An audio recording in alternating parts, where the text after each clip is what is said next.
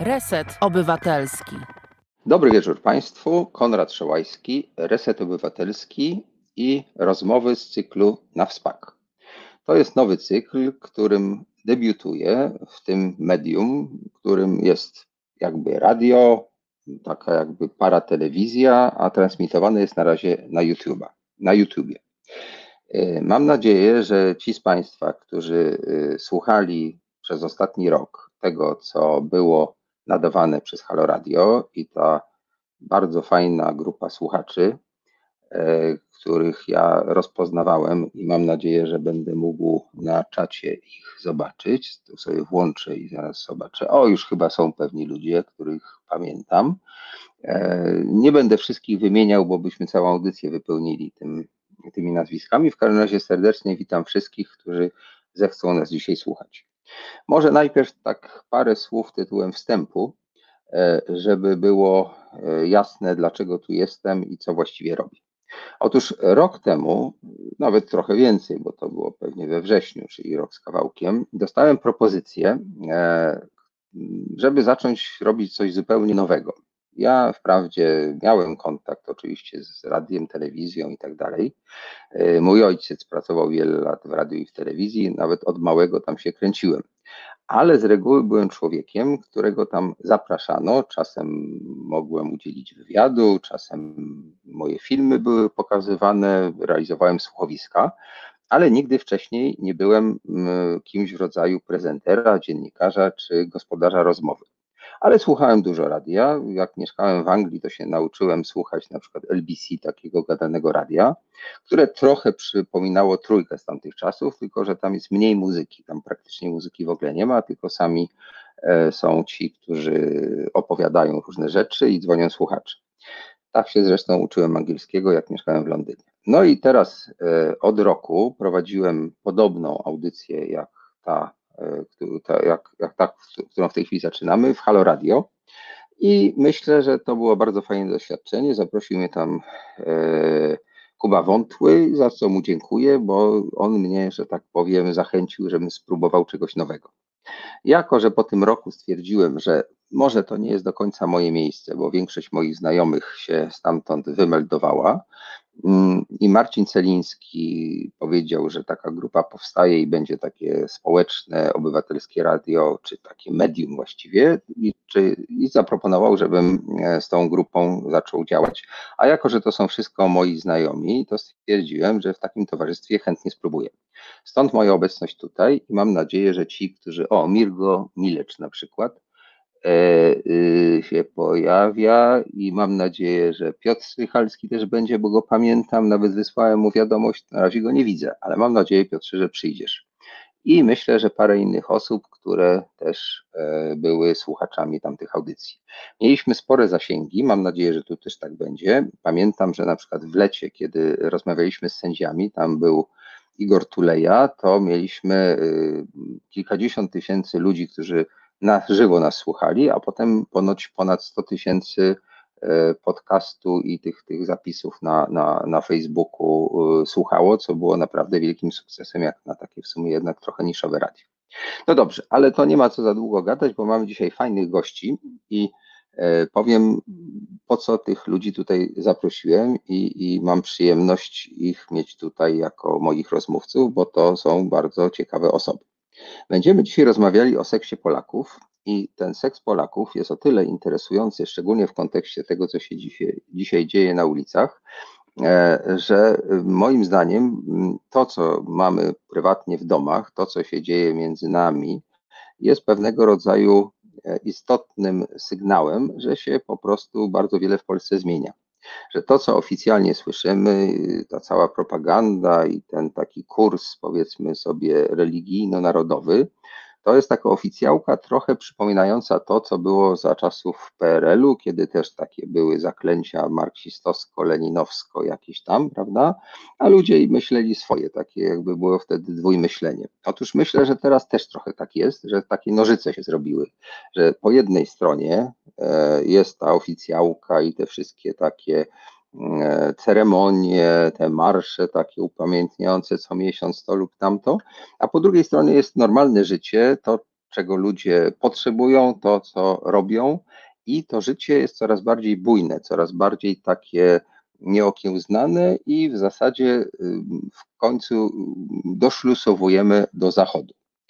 E, ja tym tematem się w ogóle zajmuję już od ładnych paru lat. Zrobiłem kilka filmów e, na ten temat. Jak policzyłem, to chyba cztery można zaliczyć do tej kategorii. Mianowicie pierwszy to był jeszcze w latach 90. nowa opowieść o prawdziwym człowieku. To było o moim znajomym, właściwie takim dobrym koledze, który, który otworzył pierwszą sieć seks shopów w Warszawie. E, potem zrobiłem film o edukatorce seksualnej, nauczycielce. Mm, nazywał się ten film Pani od seksu i telewizja go położyła po jednej emisji na półce, bo się okazuje, że lepiej ta telewizja publiczna, lepiej nie pokazywać filmów o edukacji seksualnej. Potem zrealizowałem film e, pod tytułem Sztuka kochania według Wisłockiej i to była taka próba mm, pokazania Michaliny Wisłockiej, która w tym filmie uczestniczyła i to była jej biografia, ale z takim jak gdyby głębokim wejściem w jej e, intymność. Ona zgodziła się opowiedzieć tak naprawdę, jak żyła, i to było po raz pierwszy, kiedy publicznie przyznała się do mm, praktykowania życia w trójkącie i tak dalej.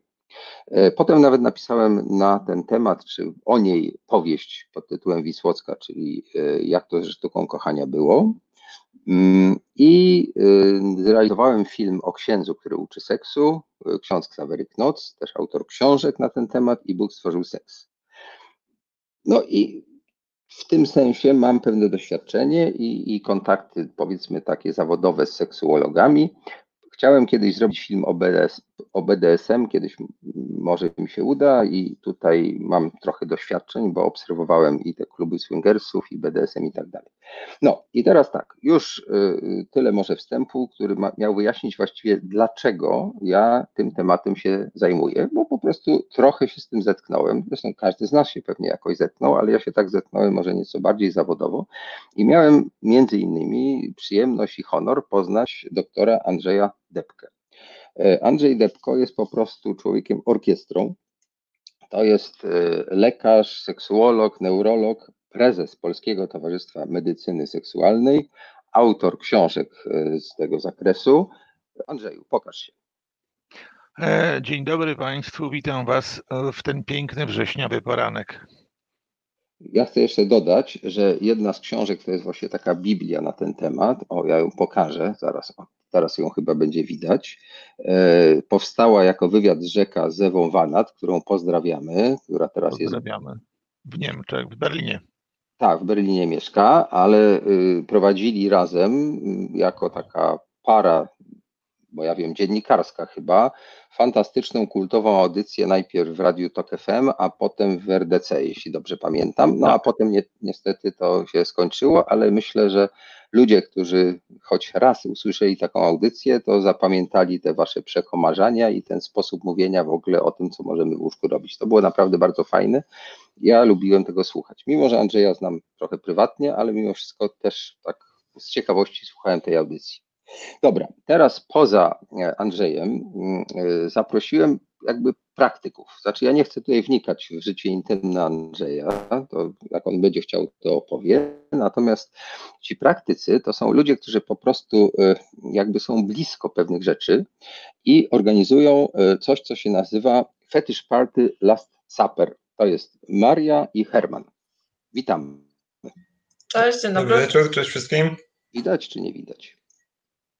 Zaraz ich zobaczymy. Tutaj nasza. O. My siebie widzimy. E, witamy. E, czy Maria i Herman mogą się przywitać? Dobry wieczór. Witaliśmy się przed momentem. Jesteśmy. Cześć, dobry wieczór. Fantastycznie. Ja nie słyszałem, może tutaj technika zawiodła. Okay. Dobra, więc, więc, mamy tutaj fachowca, takiego lekarza, specjalistę, eksperta, e, doktora i mamy dwoje ludzi, którzy są jakby blisko tej praktyki i myślę, że nam fantastycznie będą mogli opowiedzieć o tym, co robią, dlaczego robią, jak to wygląda i że to wcale nie jest aż takie, jakby to powiedzieć, egzotyczne, jakby się wydawało. Chociaż jak się pierwszy raz na taką imprezę trafi i się nie ma doświadczenia, no to może człowiek być zaskoczony, ale dość szybko się przyzwyczaja. Jak ja robiłem dokumentację do jednego ze swoich filmów, to właśnie miałem przyjemność, może nie z wami akurat jeszcze, bo wy jesteście trochę młodsi, a to było już parę lat temu, ale po pierwszej imprezie już jak się przyzwyczaiłem trochę do tych wtedy dla mnie osobliwych e, sytuacji i zachowań, no to potem właściwie dla mnie to była jakby taka w miarę normalna sprawa. Dobrze, jest jeszcze jeden gość, który nie wiem, czy zdołał się z nami połączyć.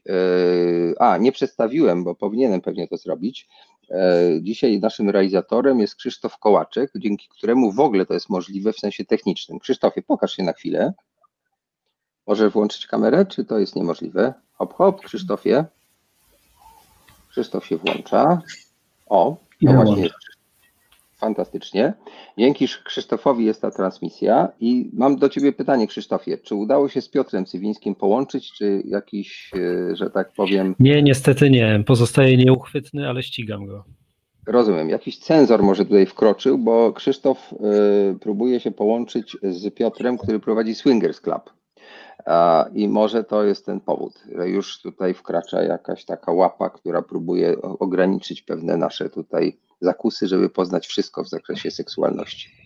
No dobra, słuchajcie, to teraz tak. e, e, Może zaczniemy od tego, że e, mm, formuła będzie następująca. To ma być w ogóle luźna rozmowa, tak jak zresztą zawsze w tych moich programach. E, I każdy może w każdej chwili y, się wtrącić, przerwać, skomentować. Ja też, jak ja czegoś nie rozumiem, albo uważam, że trzeba jakoś tak jaśniej słuchaczom to wyłożyć, to wtedy o to proszę. A tak to ja bym najpierw poprosił może, e, y, jeśli oczywiście Andrzej chce, żeby powiedział, czy to jest prawda, że w ogóle rzeczywiście Polacy zmieniają się w Alkowie i czy to jest fakt, że, że ta rewolucja, która jest teraz na ulicach, właściwie wcześniej już zaczęła się w sypialniach. Czy to tak jest, czy to jest tak, takie myślenie życzeniowe moje?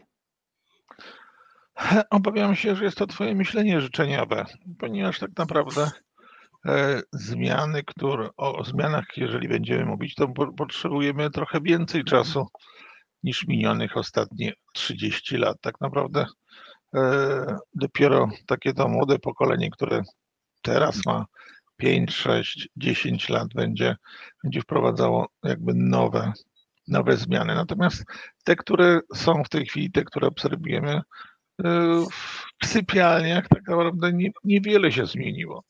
Wciąż jeszcze bardzo wiele osób e, socjalizowało swoją seksualność na bazie różnego rodzaju nakazów, zakazów, jakby takie mm, nowe kierunki, które się pojawiły, tak naprawdę dotyczą bardzo małego odsetka społeczeństwa, można powiedzieć hobbystycznie.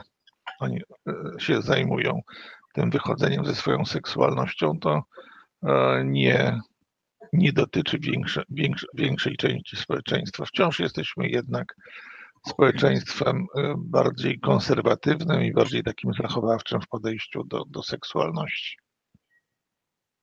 No, to nie jest może najlepsza wiadomość, ale nie ma co e, z faktami się spierać, bo jeśli tak jest, to tak jest. Ale można optymistyczny wniosek z tego wywieźć taki, że jest dużo przed nami, że może to się zmieni w sposób bardzo taki znaczący, bo e, łatwiej jest w pewnym sensie doprowadzić do zmiany, kiedy jest czegoś mało i nawet jak się troszkę dołoży, to wtedy od razu robi to wrażenie, niż jak jest dużo, bo dołożenie do tego, co jest dużo, nawet sporej ilości czegoś, tego tak istotnie nie zmienia.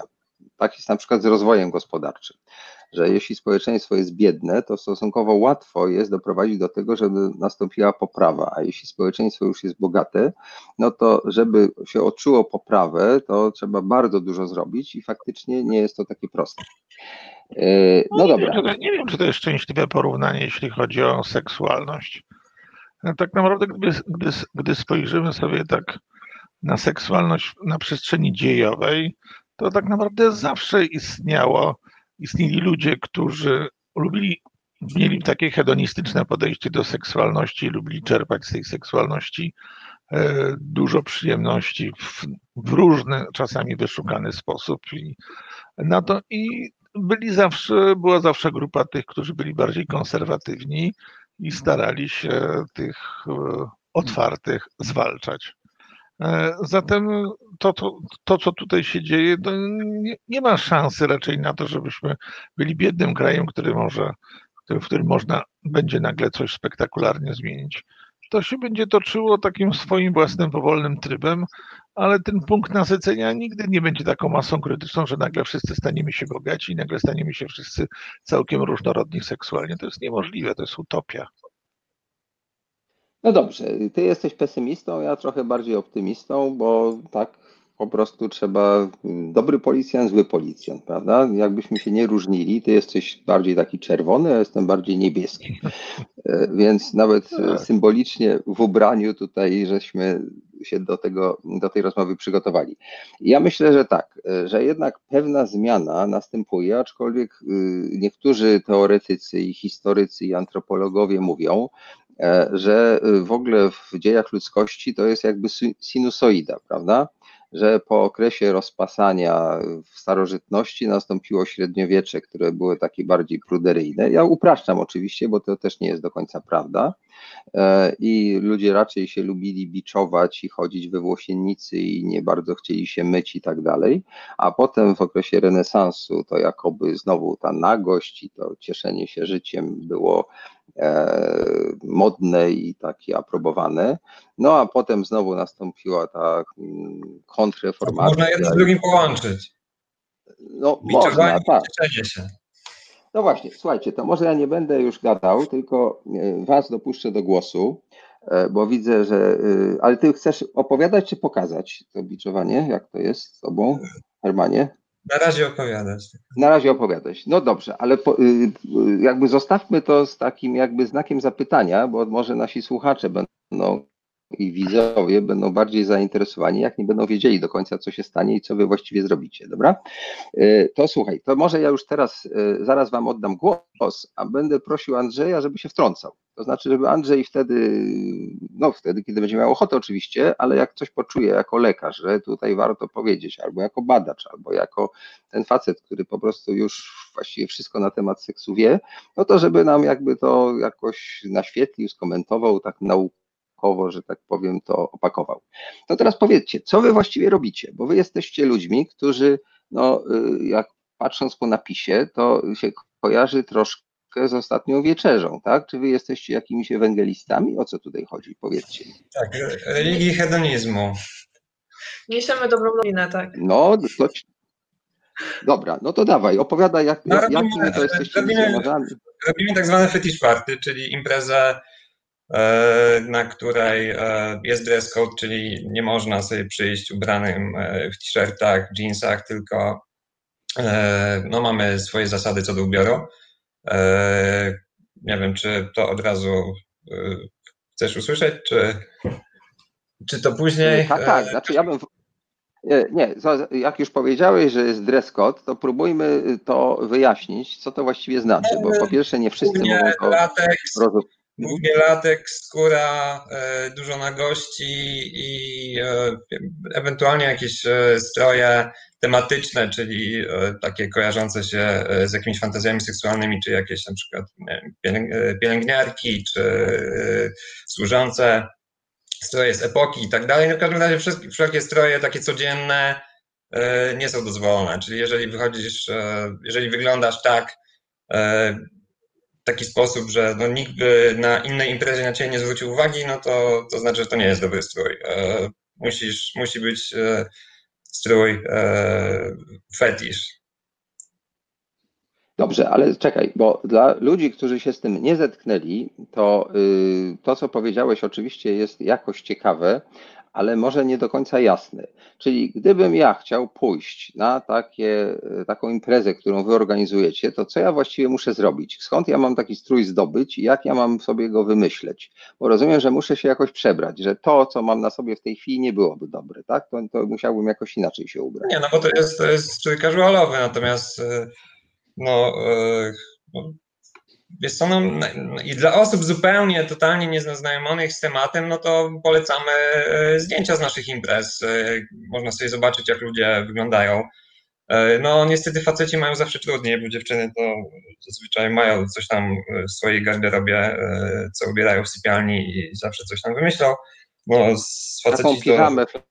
flanelową na przykład, można? Czy to z tego co wiemy zawsze jest dobrze mają widziana? większy problem z tym i zawsze u nas właśnie, no, nawet dziewczyny y, mówią, że ich partnerzy to zawsze marudzą, jak muszą się przebrać i, i, i z tym jest zawsze większy problem. E, No, no, na pewno lateks, e, tak jak mówiłem, jakieś stroje e, skórzane, uprzęże, czyli harnesy.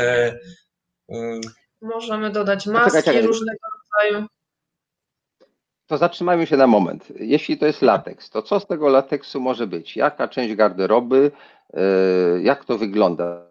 spróbuj tak jak poeta to opisać, tak? Bo nie wszyscy oglądają nas na YouTubie z obrazem, niektórzy będą słuchać, na pewno wiele osób będzie słuchało potem tej audycji, zapewniam was, więc spróbuj jak poeta tutaj nam, jak, y, czy jak Żeromski, taki opis, tak? Wchodzi taka osoba i jak, jak wygląda. E, z lateksu e, można zrobić różnego rodzaju e, ubrania, ale często pojawiają się full kombinezony na całym ciele. Lateks jest bardzo przylegający i dodatkowo, jeśli go nabłyszczymy, bardzo fajnie wygląda, bardzo gładko. Dlatego też dużo osób ma fetysz na tym punkcie. E, wzmocnione są też doznania takie czuciowe, jeśli chodzi o sam materiał lateksu, także to jest jakby dodatkowy bonus. E, dużo kobiet nosi różnego rodzaju sukienki, czy też pończochy z lateksu, rękawiczki są też, e, często się pojawiają maski, one mogą zakrywać całą, całą głowę, może zostać cała sama twarz, tutaj może być wycięcie tylko na twarz, albo tylko na same oczy i na usta na przykład. Także z lateksu można bardzo dużo fajnych rzeczy zrobić. Panie doktorze, z lateksu no, wszystko można praktycznie zrobić, natomiast no, lateks jest e, dosyć drogi, więc no, jak ktoś jeszcze nie jest pewien, czy to, czy to będą jego klimaty i chce przyjść pierwszy raz, no to, no to może jakieś inne rzeczy wybrać. Lateks to już tak. raczej, raczej dla tych takich e, stałych bywalców. Czyli to jest taka troszeczkę już wyższa półka. Dobrze. Panie doktorze, ja pana chciałem o to zapytać, bo tutaj padło takie sformułowanie, takie zdanie. Ma fetysz na tym punkcie. E, czy możesz, Andrzeju, wyjaśnić nam, co to znaczy mieć fetysz na jakimś punkcie? Tak naprawdę wszyscy jesteśmy po, tro, po trochu fetyszystami. Każdy ma jakiś. Ja, ja też, tak? Oczywiście, że tak. Myśmy przyjrzeli się temu, co lubisz, tego, czego oczekujesz, aby twoje partnerki zabierały do łóżka, jak się ubierały, na, na jaką część ciała zwracasz uwagę. To, to są wszystko elementy, które, które świadczą o pewnych skłonnościach fetyszystycznych. Generalnie, generalnie fe, fetyszyzm jako taki jest to preferencja seksualna, która mówi nam o tym, że dana osoba jest ufiksowana, uzyskuje podniecenie, uzyskuje intensywniejsze przeżycia seksualne, ma większą satysfakcję w sytuacji, kiedy kontakt seksualny odbywa się albo bezpośrednio z jakimś fetyszem, no to jest taka postać skrajna, kiedy niepotrzebny jest już partner bądź partnerka, wystarczy, wystarczy nam ekwiwalent tego partnera bądź partnerki. E, możemy mówić tutaj takim już wtedy zaburzeniu fetyszystycznym i o fetyszyzmie jako pewnej, pewnym, pewnej skłonności, która może mieć różny poziom nasilenia, kiedy e, jakieś zachowanie, bądź też elementy garderoby, bądź też e, pewne cechy e, cielesne będą, będą tym bodźcem, który stymuluje seksualnie. Powiedziałem, powiedziałem na przykład, że pewne cechy cielesne, bo, do, bo są zwolennicy na przykład nadmiernie otłuszczonych partnerów bądź partnerek, są, są jak w przypadku apotemonofilii na przykład osoby, które e, kręcą osoby z amputowanymi kończynami, e, w przypadku na przykład mesofilii, które kręci brud, E, więc te, te, a są takie, których na przykład kręci bielizna, no i może oczywiście to być lateks, może być to być każda inna forma bielizny, może to być strój pokojówki, strój nauczycielki, sędziny, prokuratorki, pani doktor. No, no wyobraźnia. Wy, zakonnicy oczywiście jak najbardziej. No wyobraźnia ludzka pod tym względem jest niewyczerpana i tak naprawdę bogactwo seksualności to jest bogactwo różnorodności, e, wzajemnych oczekiwań i pragnień. Dobrze, y, ja tutaj y, próbuję czytać czasem czat i Beata Sat napisała super audycja. Ja rozumiem, że to było o tym, co ja mówiłem, czy o tym, co mówił Andrzej, doktor Nie, o, bym... nie, o tym, co mówiła Maja i Herman. A, to może też. No to bym prosił o specy, specyficzne takie podanie, kto tutaj najlepiej mówi, to będziemy na drugi raz wiedzieli, jakiego rodzaju, że tak powiem, komunikaty są najlepsze. E, dziękuję, Mario. Dobrze, ale nie, pytanie takie może też trochę żartobliwe E, ale takie konkretne, mianowicie czym się namaszcza ten lateks, bo mówiliście o tym, że tam on może błyszczeć i czy stringi są ok i czy one są takie bardziej jakby konkretne, czy one są bardziej dziurawe, tak zrozumiałem. To możecie powiedzieć, jak to jest?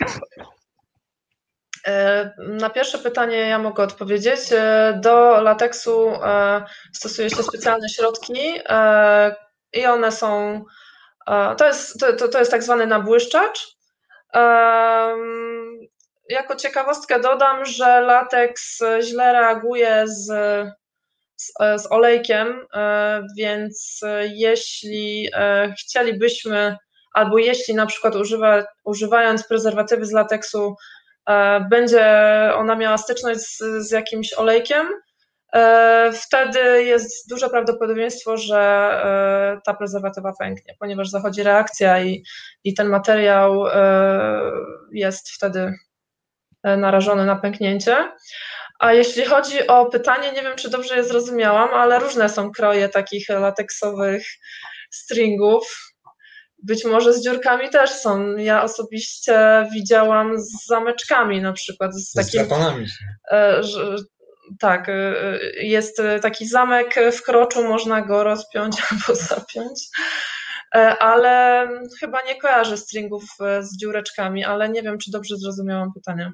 To znaczy takie pełne majtki niż stringi mogą być z dziureczkami lateksowe. Bo stringi już nie mają jakby takiego miejsca na dziureczkę, bo tam właściwie już prawie nic nie ma. To rozumiem, że byłoby trudno po prostu, bo brakuje okay. jakby powierzchni. Dobrze, słuchajcie, to teraz ja wam. Chodzi, chodzi o otwór jakiś, tak? W, tych, e, w tej bieliźnie. No prawdopodobnie tak, tak domyślam się z tego komentarza, który tutaj przeczytałem. Słuchajcie, to teraz ja wam... Okay. No to tak, występują tak.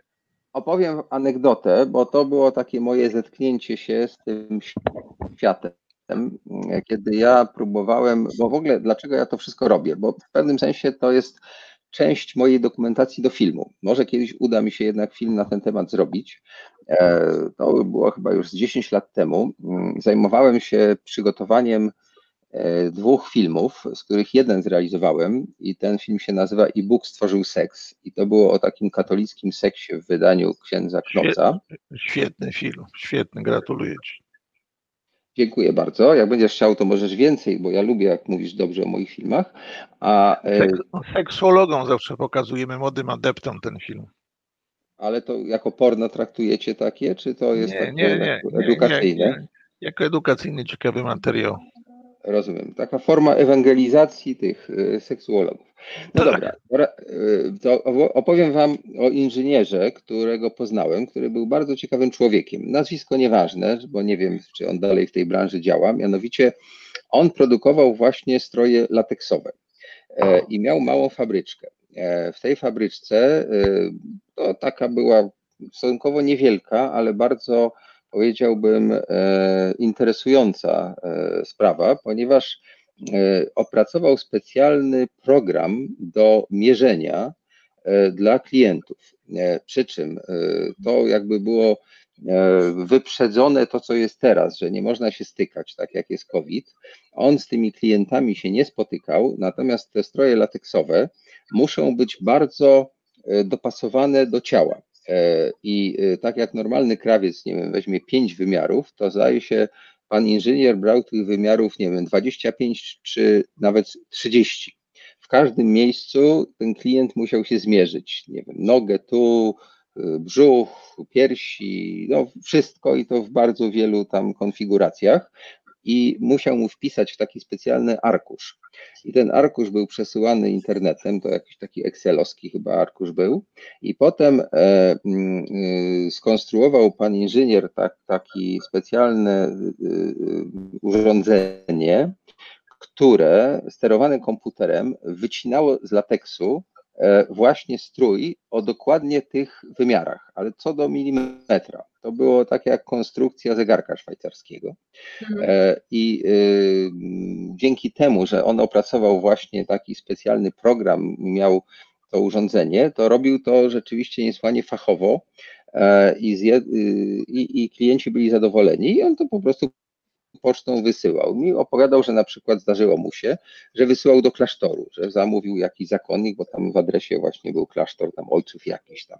Więc bardzo różni ludzie korzystają z tej odzieży i też mi mm, wtedy pokazywał, to były całe takie jakby garnitury, e, od stóp, od, od, znaczy od, od, od szyi po, po stopy, ale bez jakby skarpetek, tylko to się jakoś kończyło przy kostkach, ale także była sama jakby bielizna, czyli na przykład takie jakieś majtki, stringi, staniki, czy jakieś takie tutaj coś, co, co taki większy stanik.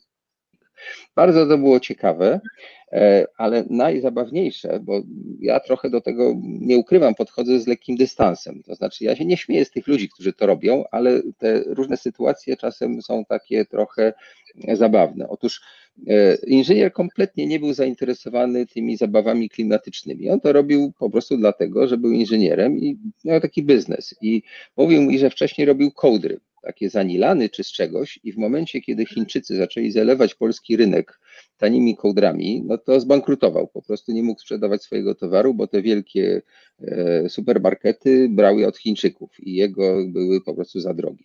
No i wtedy, kiedy taki smutny kiedyś tankował na stacji benzynowej, to zobaczył, że tam czepek kosztuje, nie wiem, 2,50, a był w seks shopie i zobaczył, że taka maseczka z lateksu która w zasadzie wyglądała bardzo podobnie jak ten czepek, kosztowała, nie wiem, prawie 100 zł, tak? Że przebitka była niesamowita, a materiał był ten sam, kształt prawie taki sam i on sobie wymyślił, że w zasadzie dlaczego on nie ma zacząć wchodzić w ten biznes lateksowy. I bardzo szybko doszedł do tego, że został takim e, eksporterem i tutaj polski przemysł dzięki niemu odniósł sukces, ponieważ wysyłał swoje towary za granicę i to Polacy też kupowali, ale ogromne było zapotrzebowanie w Anglii, we Francji i tak dalej. E, jeśli uda mi się ten film kiedyś rzeczywiście zrobić, no to ja do pana inżyniera wrócę, bo ta jego fabryczka naprawdę była bardzo fajna. Ale tak, może że ja jeśli z lateksem się... tak, Może jeśli Tak, tak, w szukał gdzieś w tym dziale, to może jednak był jakoś zainteresowany tym lateksem. Ja już nie pamiętam, no ja nie badałem jego życia prywatnego, tylko po prostu mi opowiadał właśnie, że zobaczył szaloną dysproporcję, że ten praktycznie ten sam towar, w zależności od tego, gdzie on leżał na półce i do czego miał służyć, e, kosztował tutaj, nie wiem, parę złotych, a tam parę dziesiąt złotych. No to to był świetny pomysł na biznes. Ale też on mi e, uświadomił, czy, czy mi powiedział, że y, ten lateks ma też w sobie coś takiego, jak gdyby, mm, mm, co daje satysfakcję, ale też jakby uzależniającego. Gdybyście mogli mi to jakoś skomentować, a może pan doktor, czy rzeczywiście tak jest, że lateks noszony na ciele y, daje pewnego rodzaju, no nie wiem, satysfakcję, ale na dłuższą metę potem trudno jest go nie nosić. Jak to właściwie jest? Każdy z nas ma jakąś skłonność do swoich potrzeb, do swoich pragnień. No, osoba, osoba, której się podoba lateks, oczywiście może chcieć i może dążyć i będzie dążyła do tego, żeby na przykład mieć kontakt z, jak najczęściej. No, są, są osoby, które lubią nosić jakąś bieliznę erotyczną nawet na co dzień, bo sama świadomość, że mam coś takiego założonego, działa na mnie stymulująco, działa na mnie na wyobraźnię. Musimy o tym pamiętać, że bez względu na formę fetyszu, jakiego, jakiego byśmy nie zakładali, nie używali, to, to, to świadomość tego, że mam coś takiego na sobie, na sobie cały czas dociera do mojej głowy, a seks, jak wiemy, kryje się między uszami, a nie między udami. W związku z tym e, ta, to poczucie e, to poczucie tego napięcia powoduje, że chcemy i pragniemy, aby tak funkcjonować. Y, Tutaj ktoś napisał, że lateks odcina dostęp tlenu na skórze, a człowiek 30% tlenu pozyskuje przez skórę. Więc to normalne, że człowiek czuje się inaczej. Wsadzenie sobie reklamówki na łeb też daje efekty. No może coś w tym jest, że to jak gdyby inaczej się oddycha wtedy. Y, Tutaj taka mała dywagacja. Słucham? W reklamówce na pewno się inaczej jest Zdecydowanie, ale w reklamówce to jest zupełnie inny poziom nasycenia tlenem, to jest zupełnie insza inszość. Ja na My chwileczkę muszę akurat nie jesteśmy jakimiś specjalistami od lateksu i fanami lateksu. Słychać nas? Aha. E, bo Tak, tak, jak jak imprezujemy całą noc i do rana e, nawet, to no to, to jest strasznie niekomfortowe, tak? Czyli jak potem się zdejmuje ten lateks, to po prostu e, jesteś cały mokry. E, dlatego to super wygląda na- na- i jest takie opływowe ciało w tym i tak dalej, jest, no, wszystko błyszczy i, i, i super to wygląda na zdjęciach, natomiast no, jak się chce bawić całą noc, to, to tak nie bardzo, e, więc e, no, wolimy inne rzeczy, ale mamy, no, mamy wśród swoich e, klubowiczów fanów lateksu. Bardzo dużo. Bardzo Tak, dużo jest osób. Czyli z, tym, czyli z tym lateksem może być troszeczkę tak jak z jeżdżeniem na nartach, że to jest fajne i jak człowiek tam się mocno e, wypoci i wymęczy, to potem z wielką ulgą po tych nartach zdejmuje te ciężkie buty i to wszystko i po prostu to jest właściwie prawie że najprzyjemniejszy moment, tak, że wreszcie można się tego całego rynsztunku pozbyć.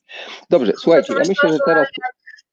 Myślę, że jak Tak, ktoś tak. jest e, wielkim fanem lateksu, to potrafi wytrzymać naprawdę e, wiele, wiele godzin w takich kostiumach i e, niejednokrotnie widzieliśmy osoby, które całą noc e, nosiły, nosiły na, na lateks. afterze u nas nikogo nie było już w lateksie. Y, Czyli to do pewnego momentu działa. Dobra, słuchajcie, pewnego zróbmy sobie, zróbmy sobie teraz małą przerwę, bo pan doktor też nas na chwilę opuścił, a ja bym chciał, żeby on pilnował, Okej. żebyśmy tutaj nie zrobili czegoś niewłaściwego, bo on wie, co jest dobre, a co złe, przynajmniej medycznie. I za parę minut wrócimy. To Krzysztofie, robimy małą przerwę. Słuchasz Resetu Obywatelskiego. Reset Obywatelski. Medium, które tworzysz razem z nami. Komentuj, pisz i wspieraj. Dobry wieczór Państwu.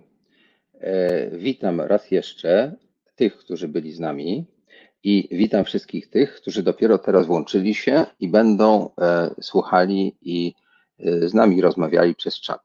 Ja nazywam się Konrad Szołajski i jestem reżyserem filmowym, pisarzem, scenarzystą, ale także od jakiegoś czasu prowadzę audycje radiowe, takie rozmowy raz w tygodniu, które mają na celu przybliżenie pewnych tematów, którymi ja się zajmuję w moich działaniach e, właśnie na polu filmowym, czy na tym takim polu scenariuszowym, czy pisarskim. E, Dzisiaj w e, Resecie Obywatelskim dyskutujemy, rozmawiamy, przybliżamy temat seksualności, czyli próbujemy zrozumieć, czy nasza seksualność się zmienia, czy te przemiany, które nastąpiły po 1989 roku, gospodarcze, polityczne, społeczne, znajdują swoje odzwierciedlenie w sypialni. E, Towarzyszy nam dr Andrzej Depko, e, który jest e, no, w tym zakresie wybitnym specjalistą, seksuologiem, neurologiem, autorem książek na temat seksualności, e, także e, formalnie rzecz biorąc, e, poza byciem lekarzem, terapeutą, e, jest też prezesem Polskiego Towarzystwa Medycyny Seksualnej, autorem książek i uczestnikiem, współautorem wielu programów radiowych, które prowadził prowadziła Ewa Wanat, najpierw TOK FM, a potem w RDC. E, I to jest jedna osoba, którą tutaj mamy dzisiaj jako eksperta pomagającego zrozumieć i popatrzeć na seksualność ze strony takiej fachowej, medycznej. I także mamy praktyków, znaczy praktyków w takim sensie, że są to osoby organizujące fetysz party. E, To jest e, Maria i Herman. E, Cześć wszystkim. Witamy po przerwie. I oni organizują coś, co się nazywa Fetish Party Last Supper. E, Jeśli tłumaczyć to tak dosłownie, no to y, jakby chodzi Wieczerze o... rządzę. Słucham? Wieczerze rządzę. to chodzi o żądzę, chodzi o chuć. E, ja przy okazji tutaj pokażę książkę, bo zdaje się na razie Andrzej Depko się gdzieś nam zgubił, rozłączył, a może wróci. E, powód, dla którego, że tak powiem, e, tutaj dzisiaj z nim rozmawiamy, jest taki, że on się na tym naprawdę dobrze zna i razem z Ewą Wanat też taką popularno-naukową, czy w ogóle popularną książkę kiedyś stworzyli. Nazywa się ta książka Chuć. E, I w tej książce właśnie mamy mnóstwo ciekawych informacji o rozmaitych zachowaniach seksualnych, e, obserwowanych właśnie przez e, Ewę Wanat i Andrzeja Depkę, opisanych przy pomocy wywiadów, przy pomocy rozmów. Ja uczestniczyłem troszeczkę w powstawaniu tej książki, bo przynajmniej jedna z osób tam występujących to był mój znajomy, który zgodził się właśnie opowiedzieć o swoich takich dość ciekawych upodobaniach. Stąd właśnie Andrzej nam pomaga, jak wróci, mam nadzieję, będzie dalej pomagał zrozumieć, co jest, nazwijmy to, typowe, co jest normalne, a to już wykracza poza tę normę, co nie znaczy, że jest jakieś niewłaściwe, ale po prostu jedni mają takie upodobania, inni inne. Ten program oczywiście jest w tym takim paśmie obywatelskim, ale powiedzmy sobie szczerze, bycie obywatelem nie oznacza, że nie możemy się bawić, nie, nie możemy korzystać z życia i to jest jedna z dziedzin, które powinny być po prostu traktowane tak jak wszystkie inne. Seks nie jest, jakby to powiedzieć, obowiązkiem. No, dla niektórych może tak, ale generalnie rzecz biorąc, jest to coś w rodzaju takiego naturalnego sposobu odreagowania czy znalezienia sobie po prostu przyjemności w życiu. To teraz tak te przyjemności, których wy dostarczacie, przepraszam, bo troszeczkę mi jakby głos siada, muszę chyba się napić wody.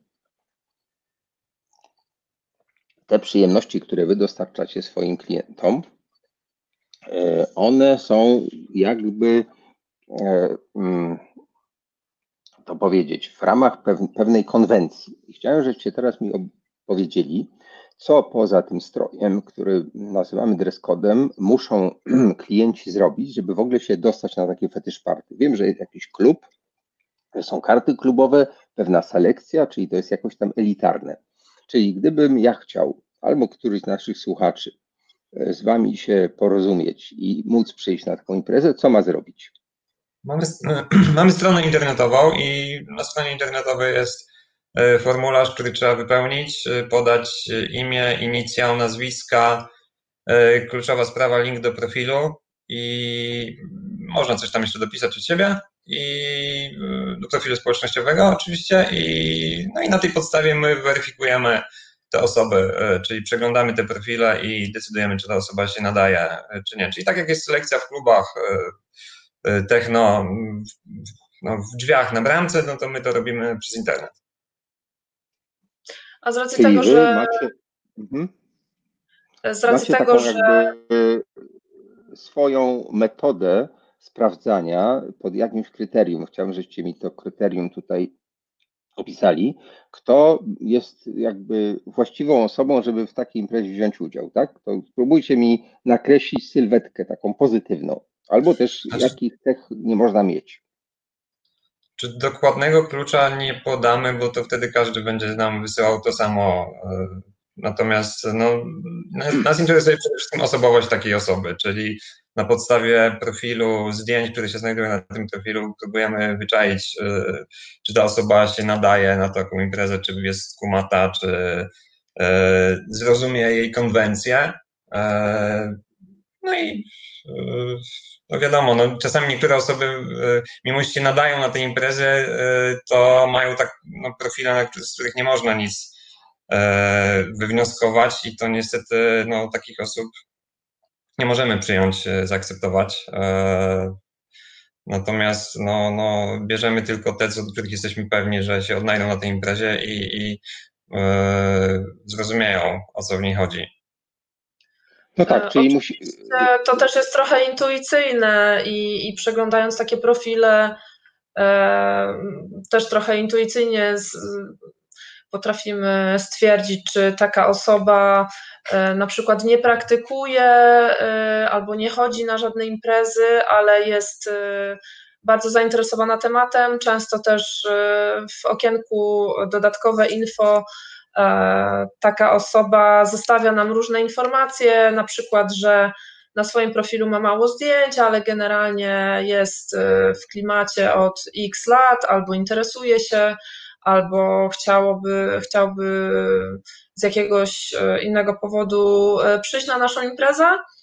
I my nie mamy też takiego szablonu, że ktoś czegoś nie napisał, wobec tego nie przyjdzie, e, a ktoś coś napisał i od razu go wpuszczamy. Raczej kierujemy się też e, intuicją. No wyczucie, no. I e, jak do tej pory ten system działa bardzo dobrze i to też jest opinia naszych klubowiczów, ponieważ nawet jeśli ktoś się czuje troszeczkę zagubiony jako osoba, która przyszła pierwszy raz, E, to już będąc na samej imprezie widzi, że jest bardzo fajna atmosfera, e, że ludzie są bardzo otwarci, przyjaźni e, i że tak naprawdę nie ma się czym stresować i, i, i jest generalnie bardzo sympatycznie.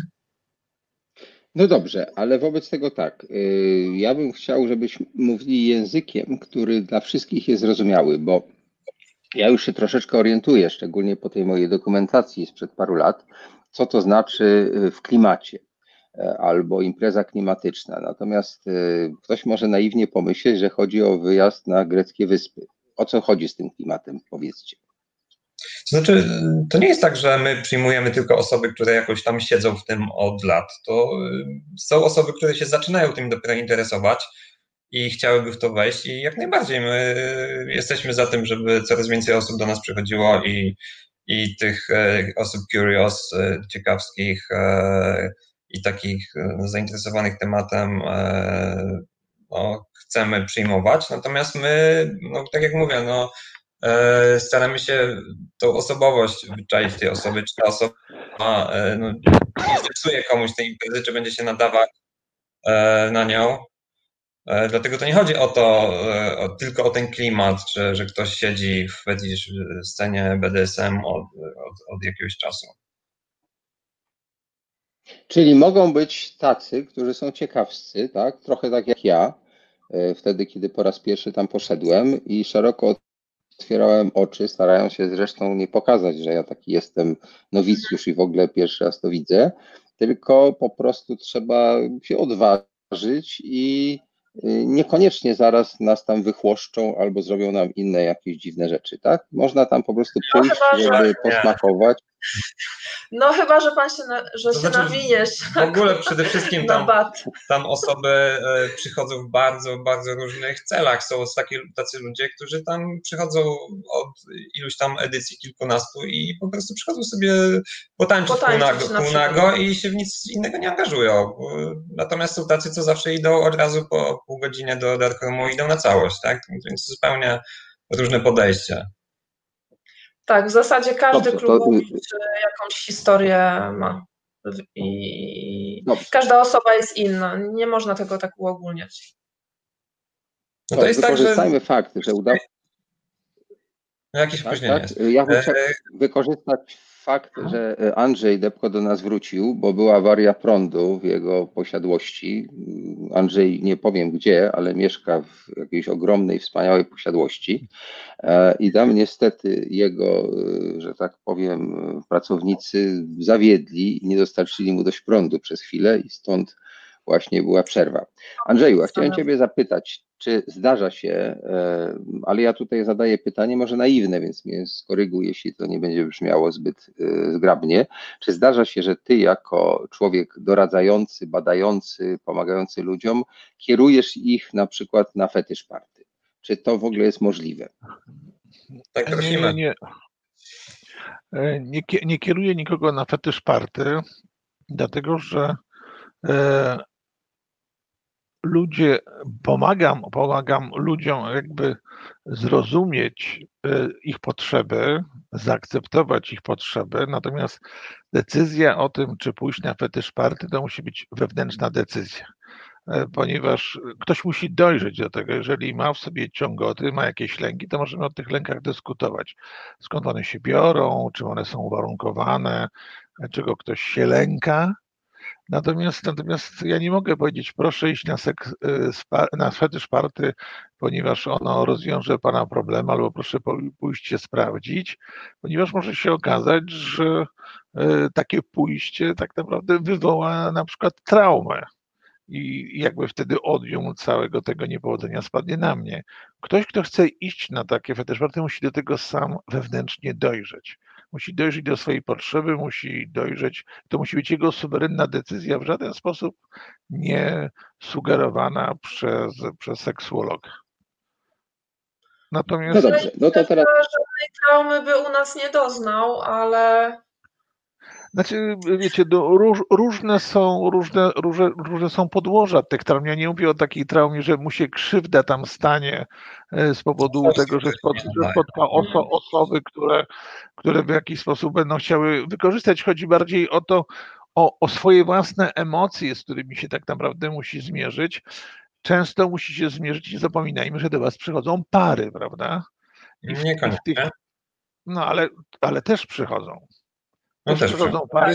Tak, tak. No, cza, czasami są to pary, które na przykład to uważam ze swojej praktyki, że na przykład najpierw poznają się gdzieś na zbiorniku, poszukują się albo gdzieś na jakichś innych portalach i, i postanawiają razem iść na imprezę. I, idą po raz pierwszy, jedno drugiemu ma w, żaden, w, jak, w jakiś sposób wspierać, a potem się nagle okazuje, że jedno jest z nich głęboko rozczarowane. Mhm, mhm. No, no może się tak. Musi, nie no, y, no musimy o tym pamiętać, że ludzie są zróżnicowani, że e, ta, nie, nasza... nie wiem, czy Państwo oglądali e, e, Lach Gasparanego, była taka scena, że poszli do klubu swingerskiego i potem byli strasznie zazdrośni i się pokłócili. O... Ja, wiecie, ja, ja nie wiem, ja, ja, ja nie wiem, jakie, ja nie wiem, jakie są. Się nie nadają na takie imprezy. Ja, ja nie wiem, jakie są na tych naszych imprezach. Ja pamiętam taki, taką imprezę przed laty, która była organizowana w fetysz, taka fetysz fak faktory. Tak, e, ale to była taka impreza robiona przez środowisko gotyckie i to było takie, no, takie półfetish party, coś tam próbowali no, tak, jeszcze, no, to tak. były trochę, tak. trochę inne to, czasy, ta scena tak, jeszcze bo nie była tak, bo, to, tak, bo to, bo, bo, to było, bo to było generalnie dawno, oczywiście, że tak. Natomiast, natomiast, no, y, natomiast y, to, o czym wy mówicie, że na przykład, że pary chodzą do klubu dla swingersów i one się nie potrafią tam czasami zmierzyć ze swoją zazdrością, no to jest dosyć częsty w tej chwili dy, dylemat w, w gabinetach seksuologicznych że jedno idzie, bo, bo drugiego przekonało, albo idzie, bo nie jest, bo nie, bo nie chce stracić, albo idzie, żeby kontrolować, co się dzieje. Natomiast takie wyjście w parze to musi być wewnętrzna potrzeba nas dwojga. My musimy być dograni na, na wszystkich poziomach, nie tylko na poziomie seksualnym, ale również pewnej dojrzałości emocjonalnej, że to, co robimy, jest, będzie dla nas dobre. Aczkolwiek e, na naszej imprezie e, nie jest to e, swingers party. Może ale, ale, zawsze, ale zawsze ktoś wyląduje w dark roomie. Nie, koniecznie. No, Może tak całą noc stwierdzić, że podoba mu się muzyka mm, i tańczyć całą noc. I też są takie osoby, tak. że nawet jeśli ktoś jest w parze i nie ma ochoty, nie ma zamiaru i w ogóle nie myślał o czymś takim, to oczywiście może spędzić całą noc tańcząc i też to jest okej, okay. jest bardzo dużo takich osób. Znaczy, no, opinia właśnie wśród części osób jest taka, że to jest że to jest Fetish Party to jest jakaś jedna wielka orgia jak z Pornhuba, natomiast no, nie, jeżeli... Nie, nie, nie, to nie jest, to nie jest orgia, no, oczywiście to nie jest orgia. Na, na imprezę, ale no mamy takie pytania, no czy tam yy, trzeba tak, coś my wiemy, tam, że to nie jest, jest jakaś orgia, presja ale... i tak dalej na coś tam. Ale dużo osób właśnie tak y, trochę Natomiast to postrzega. to bardziej przypomina zwykłą imprezę techno klubową, jak y, ktoś wejdzie pierwszy raz na tę imprezę, no to jest parkiet, ludzie tańczą, y, są no, zupełnie inaczej ubrani, Natomiast jeżeli będzie cały czas ta osoba tańczyć na parkiecie i sobie zamawiać drinki, no to w ogóle nie, nie zauważy, że tu w ogóle coś się dzieje. Dopiero trzeba gdzieś tam pójść w jakieś zakamarki, żeby, żeby coś tam zobaczyć, więc no, no niekoniecznie trzeba iść na całość nie? u nas. Wcale nie chcemy, żeby Dobrze, tylko to na tym polegało. Słuchajcie, to teraz tak. Y, rozumiem, że wy weryfikujecie, udzielacie instruktażu i sprawdzacie, czy ta osoba rozumie, że ma być ubrana w specyficzny sposób, czy lateks, czy skóra, to już mniej więcej się orientujemy. I teraz, jak taki człowiek czy para przychodzi, tak, to co się dzieje? Puka do drzwi, rozumiem, że to jest jakieś miejsce, które jest do tego specjalnie przeznaczone i, i, i opiszcie tak, jakbym ja pierwszy raz tam wchodził. No to co, co mnie spotka? Tak jak się idzie do klubu techno na weekend, no jest kolejka ludzi, czeka na wejściu, e, jest bramka, e, na bramce się pokazuje karty klubowe e, i wchodzi się na imprezę. No na imprezę, tak jak już mówiłem przed chwilą, no, wygląda jak, jak normalna impreza klubowa.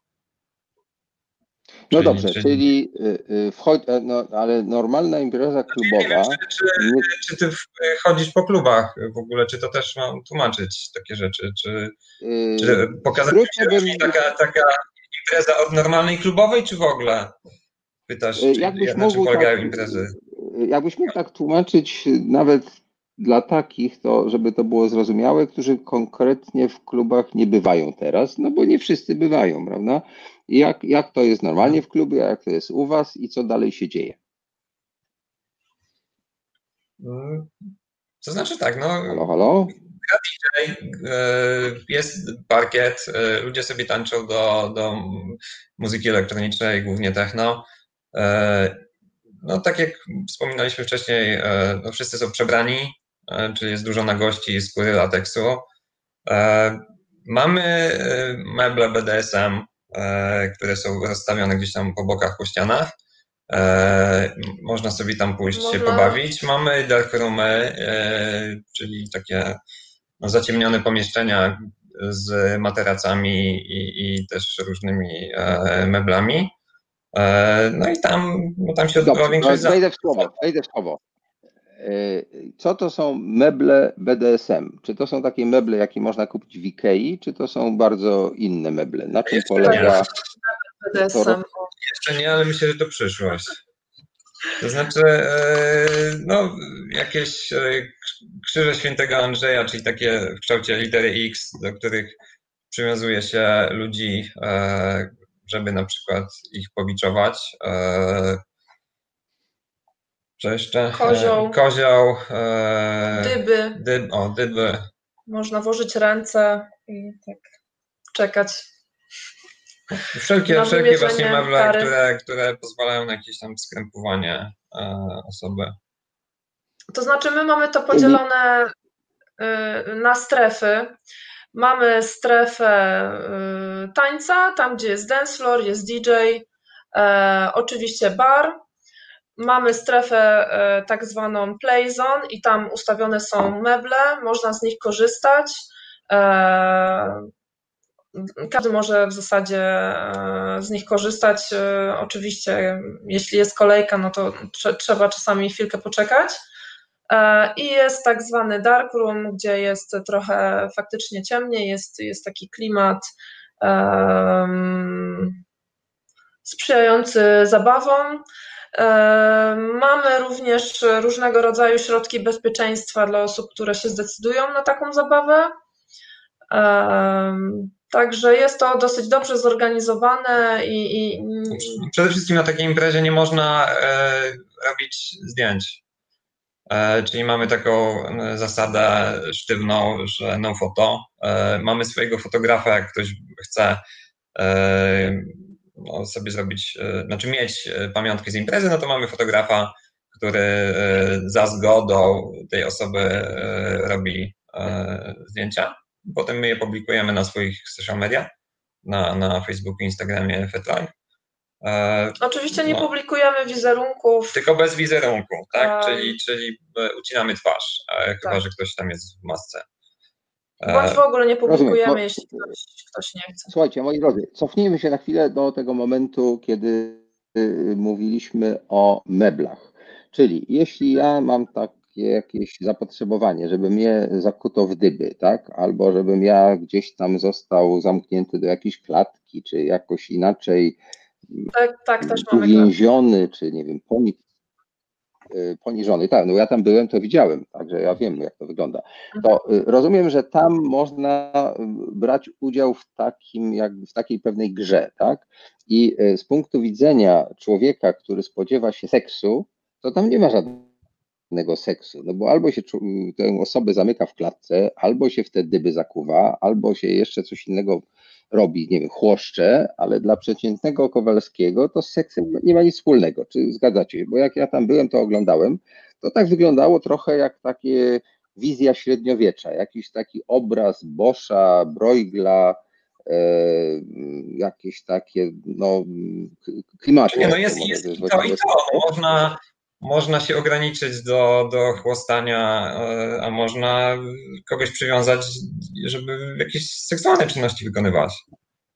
Więc no, u nas jest no tak, i to, i to. Ale y, y, jest i to, i to, ale może być tak, że to z punktu widzenia takiego, że tak powiem, no, nowicjusza czy osoby naiwnej, to jest może słowo rozczarowujące, nie jest najlepsze, ale no, nie, nie jest to seksualne, ta, nie, nie musi to być seksualne w takim standardowym rozumieniu tego słowa, tak? Że mogą to. Ja pamiętam, to ja może opiszę moje własne doświadczenie. Byłem na imprezie BDSM, czyli ona już była taka jakby nakierowana e, specyficznie.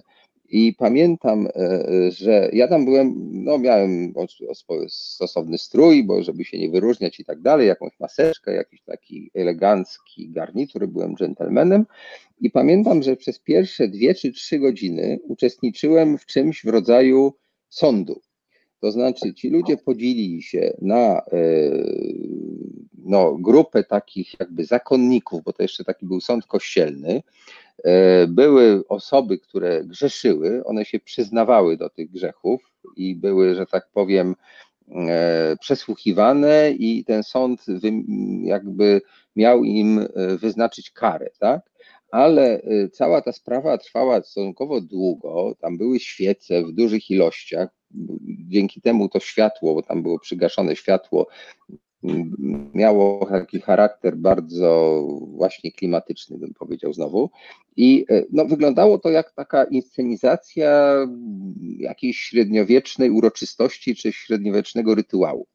I tak naprawdę później były, no i takie dosyć zaawansowane działania y, o charakterze seksualnym, ale na tym etapie, tym pierwszym, to gdyby to sfilmować, to byłaby scena jak z filmu historycznego z czasów Piastów i jakiegoś takiego jak y, rytuału, który prowadzi.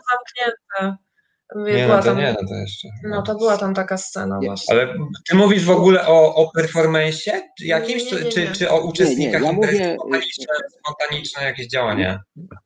Nie, nie, to nie były spontaniczne działania, bo to było bardzo starannie zainscenizowane. Oni mieli. To jakiś e, po prostu. No to to jest trochę inna sprawa. No my też e, robimy performance w przerwie e, setów muzycznych, czyli, czyli jako jedną z atrakcji występują u nas artyści i, i, i robią jakieś pokazy. To, A nie, nie, ale to, nie, nie, to Konrad mówił, z, z, tego co ja zrozumiałem, to wy robicie, wy robicie w takich setach pokazy, a tam to była generalnie cała inscenizacja pewnego, pe, pewnych zachowań na zasadzie takiego spektaklu, w którym wszyscy biorą udział. Mhm. Dokładnie tak, jak y, Andrzej mówi. To znaczy, to nie było tak, że tam byli jacyś specjalni artyści. Nie, całe to zgromadzenie, które ja wiem, liczyło ze 100 osób. To było jakieś spontaniczne o, o, tak. Oni się po, podzielili, na ile to było spontaniczne, na ile przygotowane, na ile improwizacja, na ile scenariusz, to nie wiem, no bo ja ich tak nie bardzo tak. mogłem tam pytać, tak? Ja tylko po prostu widziałem, że gdybym, bo ja na to patrzyłem trochę jak filmowiec, no bo ja po to tam byłem. Co ja mogę z tego sfilmować, żeby się dało, tak? No bo trudno sfilmować jakieś takie bardziej hardkorowe zachowania, no bo potem i tak nikt mi tego nie będzie chciał pokazać w żadnej telewizji czy, czy nawet w kinie, w związku z czym ja patrzyłem, co z tego jest w granicach takiej powiedzmy konwencji obyczajowej, która jest e, akceptowalna. Otóż te pierwsze dwie czy trzy godziny były może nie nudne, bo to było ciekawe. Ja na to patrzyłem, nawet powiedziałbym bardzo zaintrygowany, ale one były jakby nieseksualne. Tam wprawdzie w, tekst, w tekstach, które ci ludzie wygłaszali, padały różne takie słowa. Kobiety się przyznawały do, do nieczystych myśli, do jakichś tam też i działań, i były potem wyroki. Mogę Wam opisać, jak to dalej było.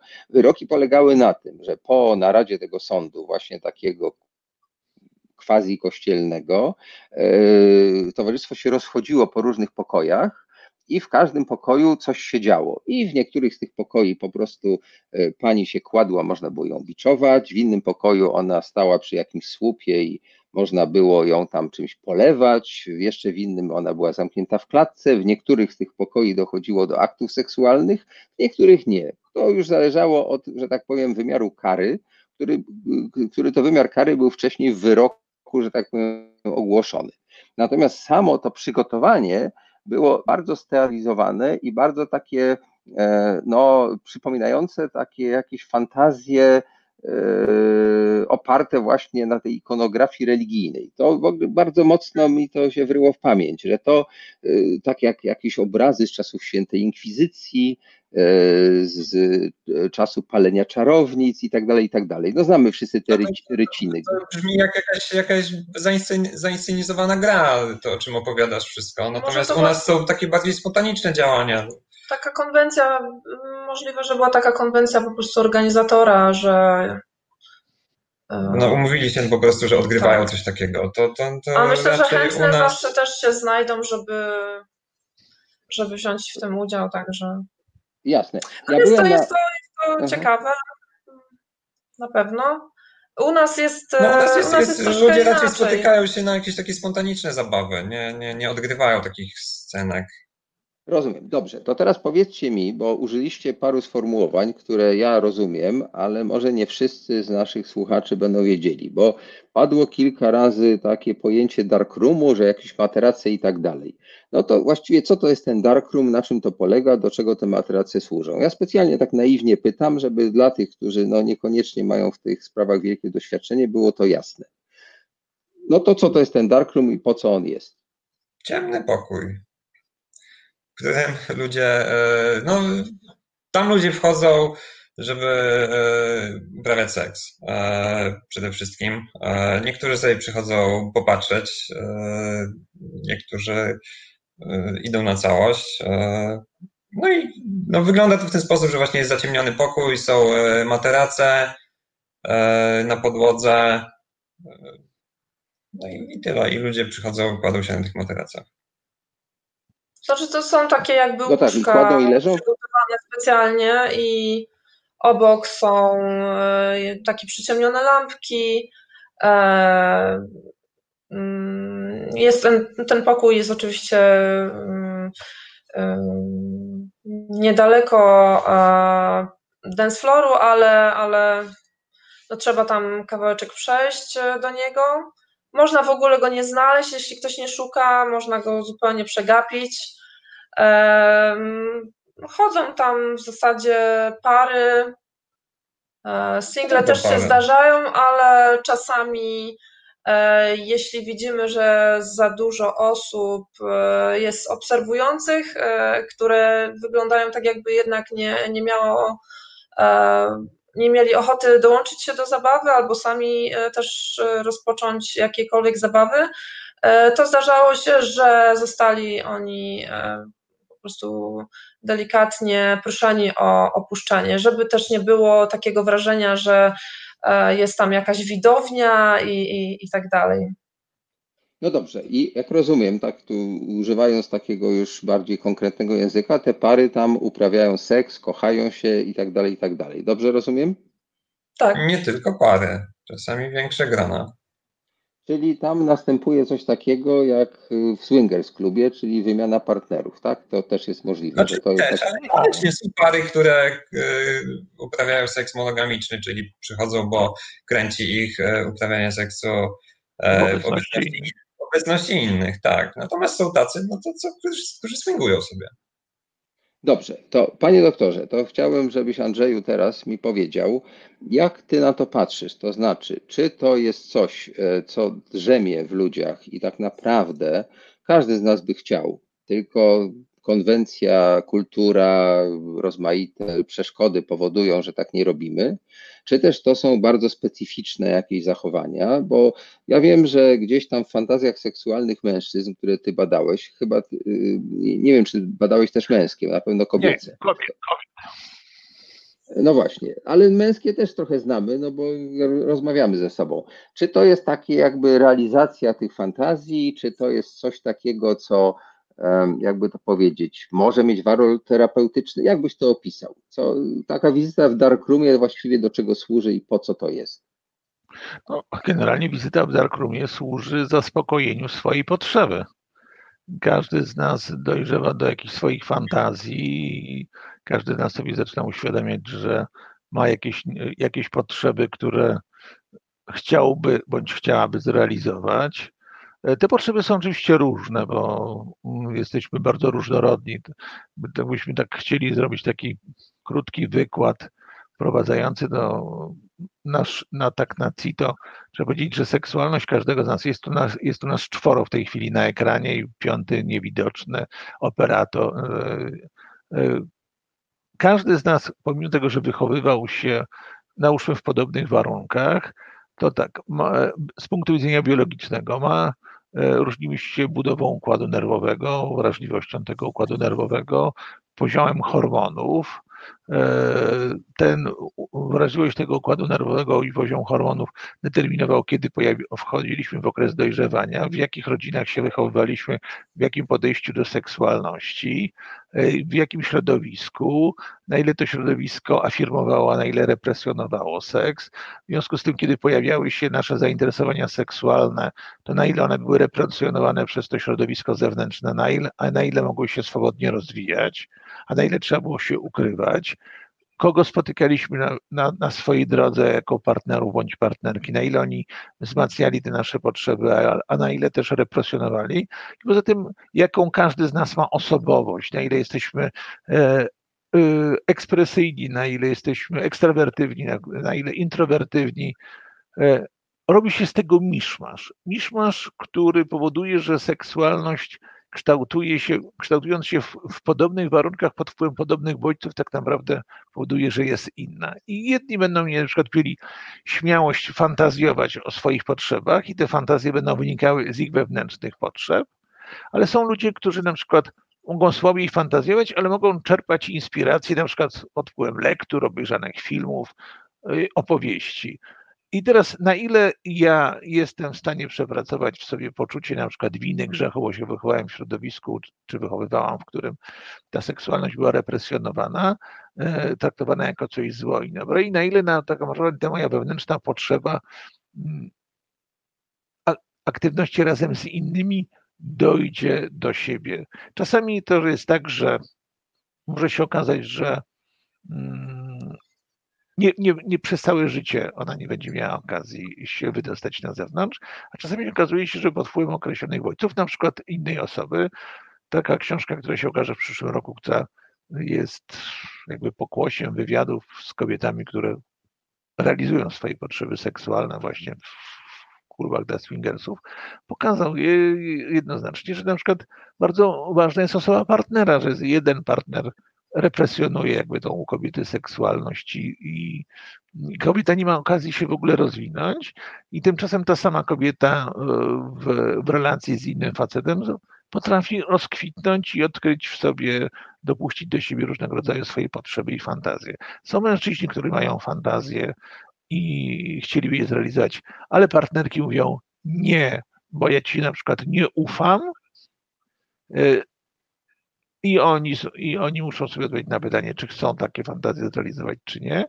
I ci wszyscy ludzie pewnego dnia dojrzewają do tego, żeby, żeby albo zrealizować te potrzeby, albo nie, albo znajdą drogę do klubu dla swingersów, albo znajdą drogę właśnie na jakieś właśnie tak jak u, u Mai Hermana mm, e, fetyszowe spotkania, albo gdzieś znajdą sobie kogoś na zbiorniku, i dołączą do jakiejś pary albo do jakiejś, do, do jakichś, będą tworzyli mniej lub stałe trójkąty, no ta seksualność jest zróżnicowana, przy czym przy czym ci wszyscy ludzie tak naprawdę to nie jest zbyt duży odsetek społeczeństwa. Jest to mm, ci, którzy decydują się na to, na to otwarcie, nie jest ich, ich znowu jeszcze aż tak wiele. Bo jak powiedziałem, te, te, te czynniki presji tej środowiskowej powodują, że w dużej mierze ta, seksualność jest represjonowana. Gdybyśmy byli społeczeństwem bardziej otwartym, w którym, w którym e, tak jak widzimy na ulicach żenujące sytuacje, kiedy odmawia się prawa osobom LGBT do tego, żeby mogli żyć zgodnie ze swoimi potrzebami. To jeżeli jestem, jesteśmy osobami, które mają na przykład skłonności fetyszystyczne, bądź, bądź chcielibyśmy realizować się w relacjach BDSM-owskich, to też tak naprawdę musimy się ukrywać. Y, y, ponieważ to społeczeństwo, to społeczeństwo e, wprowadza takie fałszywe pojęcie e, poprawności seksualnej, która tak naprawdę ma wyglądać jak rodem z XIX wieku. Maju, proszę bardzo, niech to się... No tak, ale w E, XIX wieku to bardzo ciekawe rzeczy się działy, ale widzę, że Maria chce coś powiedzieć, to ja ci oddaję głos oczywiście. Słucham się, Mario. To znaczy, na szczęście wydaje nam się i też widzimy, że e, ta sytuacja się jednak zmienia, bo e, ja nie pamiętam, e, żebym miała możliwość e, trafić na taką imprezę kiedyś e, w Polsce.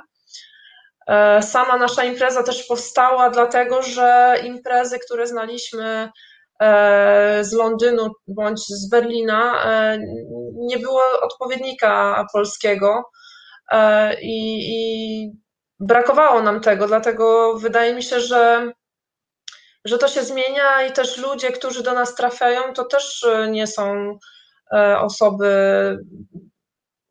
30 plus tylko, tylko to też są młodsze osoby i one faktycznie widać, że e, trochę są zaciekawione tym środowiskiem, nie uważają, żeby to było coś faktycznie e, złego. Też mi się wydaje, że aż tak się mocno nie katują, że gdzieś tam przychodzą, bo w Berlinie, jak jesteśmy na tego rodzaju imprezie, to jest to część e, sceny klubowej, e, takie fetish parties. E, I jest to w zasadzie jakaś tam forma, jedna z form imprezowania, także na szczęście wydaje nam się, że to się zmienia. No oczywiście w dobie koronawirusa to nie wiem, jak to się dalej potoczy, bo w ogóle nie ma e, obecnie żadnych imprez, e, ale na szczęście wydaje mi się, że idzie to w dobrą stronę. No ja widzę ogromne, ogromne różnice, jeśli y, porównam sobie e, czasy, kiedy ja studiowałem, a i ludzi, z którymi wtedy miałem do czynienia, jakie mieli podejście do seksu, a jakie podejście mają współcześni 20-latkowie. E, To jest w ogóle totalna zmiana. I, i e, no, pamiętam, że e, no, jak kiedyś jeździliśmy, tam nawet 10 lat temu na te imprezy do Londynu e, i do Berlina, to w ogóle no, no to tylko czekaliśmy na ten moment, kiedy będziemy mogli wyjechać. Nie, nie myśleliśmy w ogóle o tym, że w Polsce coś takiego może powstać, a teraz e, no, kilka lat temu zaczęliśmy te imprezy robić, bo, bo i to też na początku pamiętam, że jak ja wpadłem na ten pomysł, to też wszyscy mówili, że w ogóle jak w tym Ciemnym Ogrodzie to się nie uda i tak dalej, a teraz ludzie nas pytają, czemu tak rzadko te imprezy robimy i, i no, że oni by chcieli, właściwie mamy już takich, co by pewnie co tydzień chodzili na te imprezy, więc Pozdrawiamy serdecznie. pozdrawiamy, no bardzo szybko się to zmienia wszystko i nie byłbym no- takim pesymistą jak pan e, Andrzej. No ja, a ja jestem już pesymistą, dlatego że tak na dobrą sprawę, jakbyśmy jak, załóżmy, ja teoretycznie rozważam, załóżmy, że e, przez ten czas, jak e, funkcjonujecie, no na przykład e, wydaliście 500 kart klubowych, załóżmy, prawda? Załóżmy, że w każdym mieście gdzie jest taka podobna impreza, gdzieś każdy po 500 kart klubowych wydał, no to ile takich ludzi dobijemy maksymalnie? w Nawet mi się wydaje, że to, to nawet nie musi być, no my nie, nie chcemy, żeby pół Polski do nas przyjeżdżał, bo to nawet w Berlinie, który jest... Nie, no, nie wiesz, ja, ja, nie, ja, nie mówię, ja nie mówię o całej Polsce, mówię tak naprawdę o tym, że ten proces, o którym ty mówisz, i dobrze, że widzisz, że już dwu- dwudziestolatkowie się zmieniają, że jednak postępuje, przepraszam, na swój sposób powoli i dotyczy pewnej, pewnego wycinka społeczeństwa, tych, którzy odkrywają sobie takie potrzeby. To jest dokładnie tak samo, jak nie wszyscy grają w krykieta, nie, nie wszyscy masowo grają, e, nie wszyscy jeżdżą konno. Ludzie mają różnego rodzaju zainteresowania, różnego rodzaju potrzeby. Są kluby szachistów i dobrze, że są takie, takie miejsca jak nasze, żeby ludzie, którzy myślą i czują podobnie, mogli się spotykać i mogli się realizować. Jasno, no, znaczy ja tylko porównuję e, miasta właśnie takie jak, jak Berlin czy Londyn do, do Warszawy, że kiedyś to w ogóle e, no, nie, nie było startu, a teraz no, powoli no, doganiamy właśnie te sceny niemieckie, angielskie.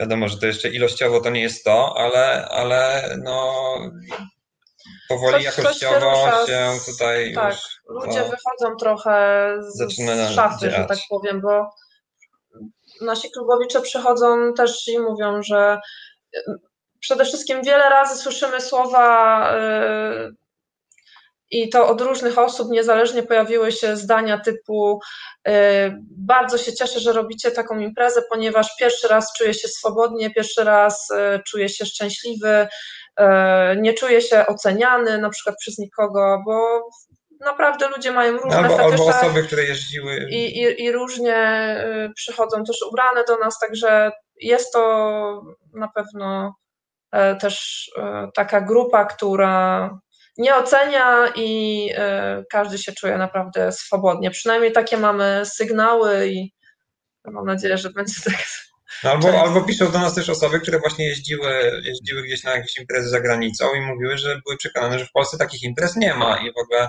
że chciały, e, żeby takie imprezy e, się odbywały gdzieś tam u nas i, i, i super, że, się, że jednak są i, i chętnie by przyszli e, w końcu na taką imprezę w Polsce.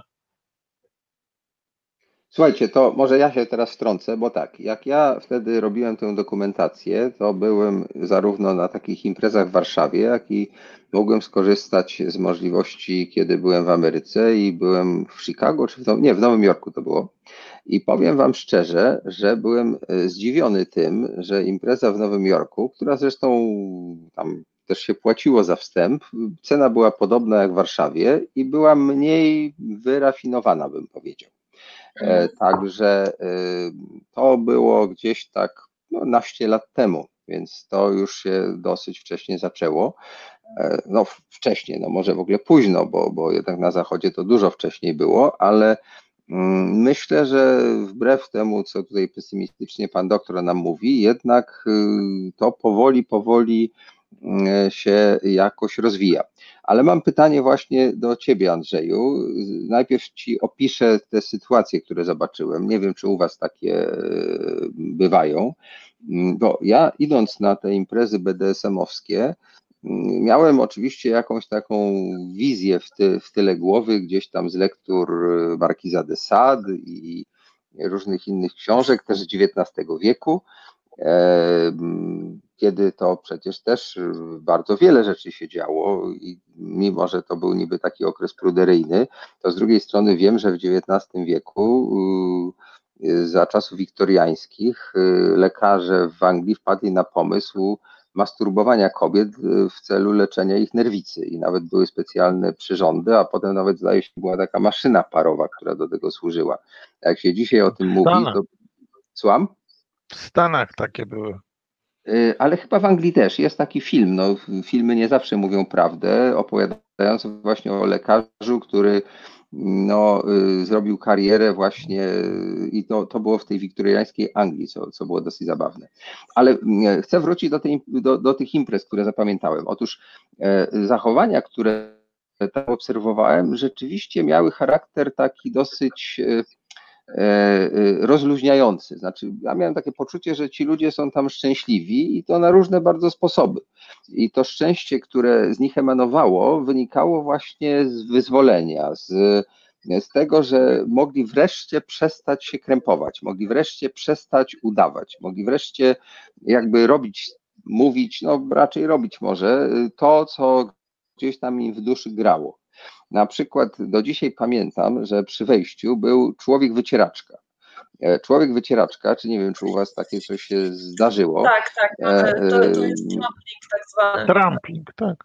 Tak, tak. Tramping. No, no to po, powiedzcie, no, No to na czym to polega? To dla tych, których ja nie wiedziałem. U nas na imprezie. E, wcale nie, wcale nie jest to taki rzadki fetysz. Kilka, kilka osób do nas pisało, sprawdziło o kartę, e, wyraźnie zaznaczając, że jestem panem wydzielaczką.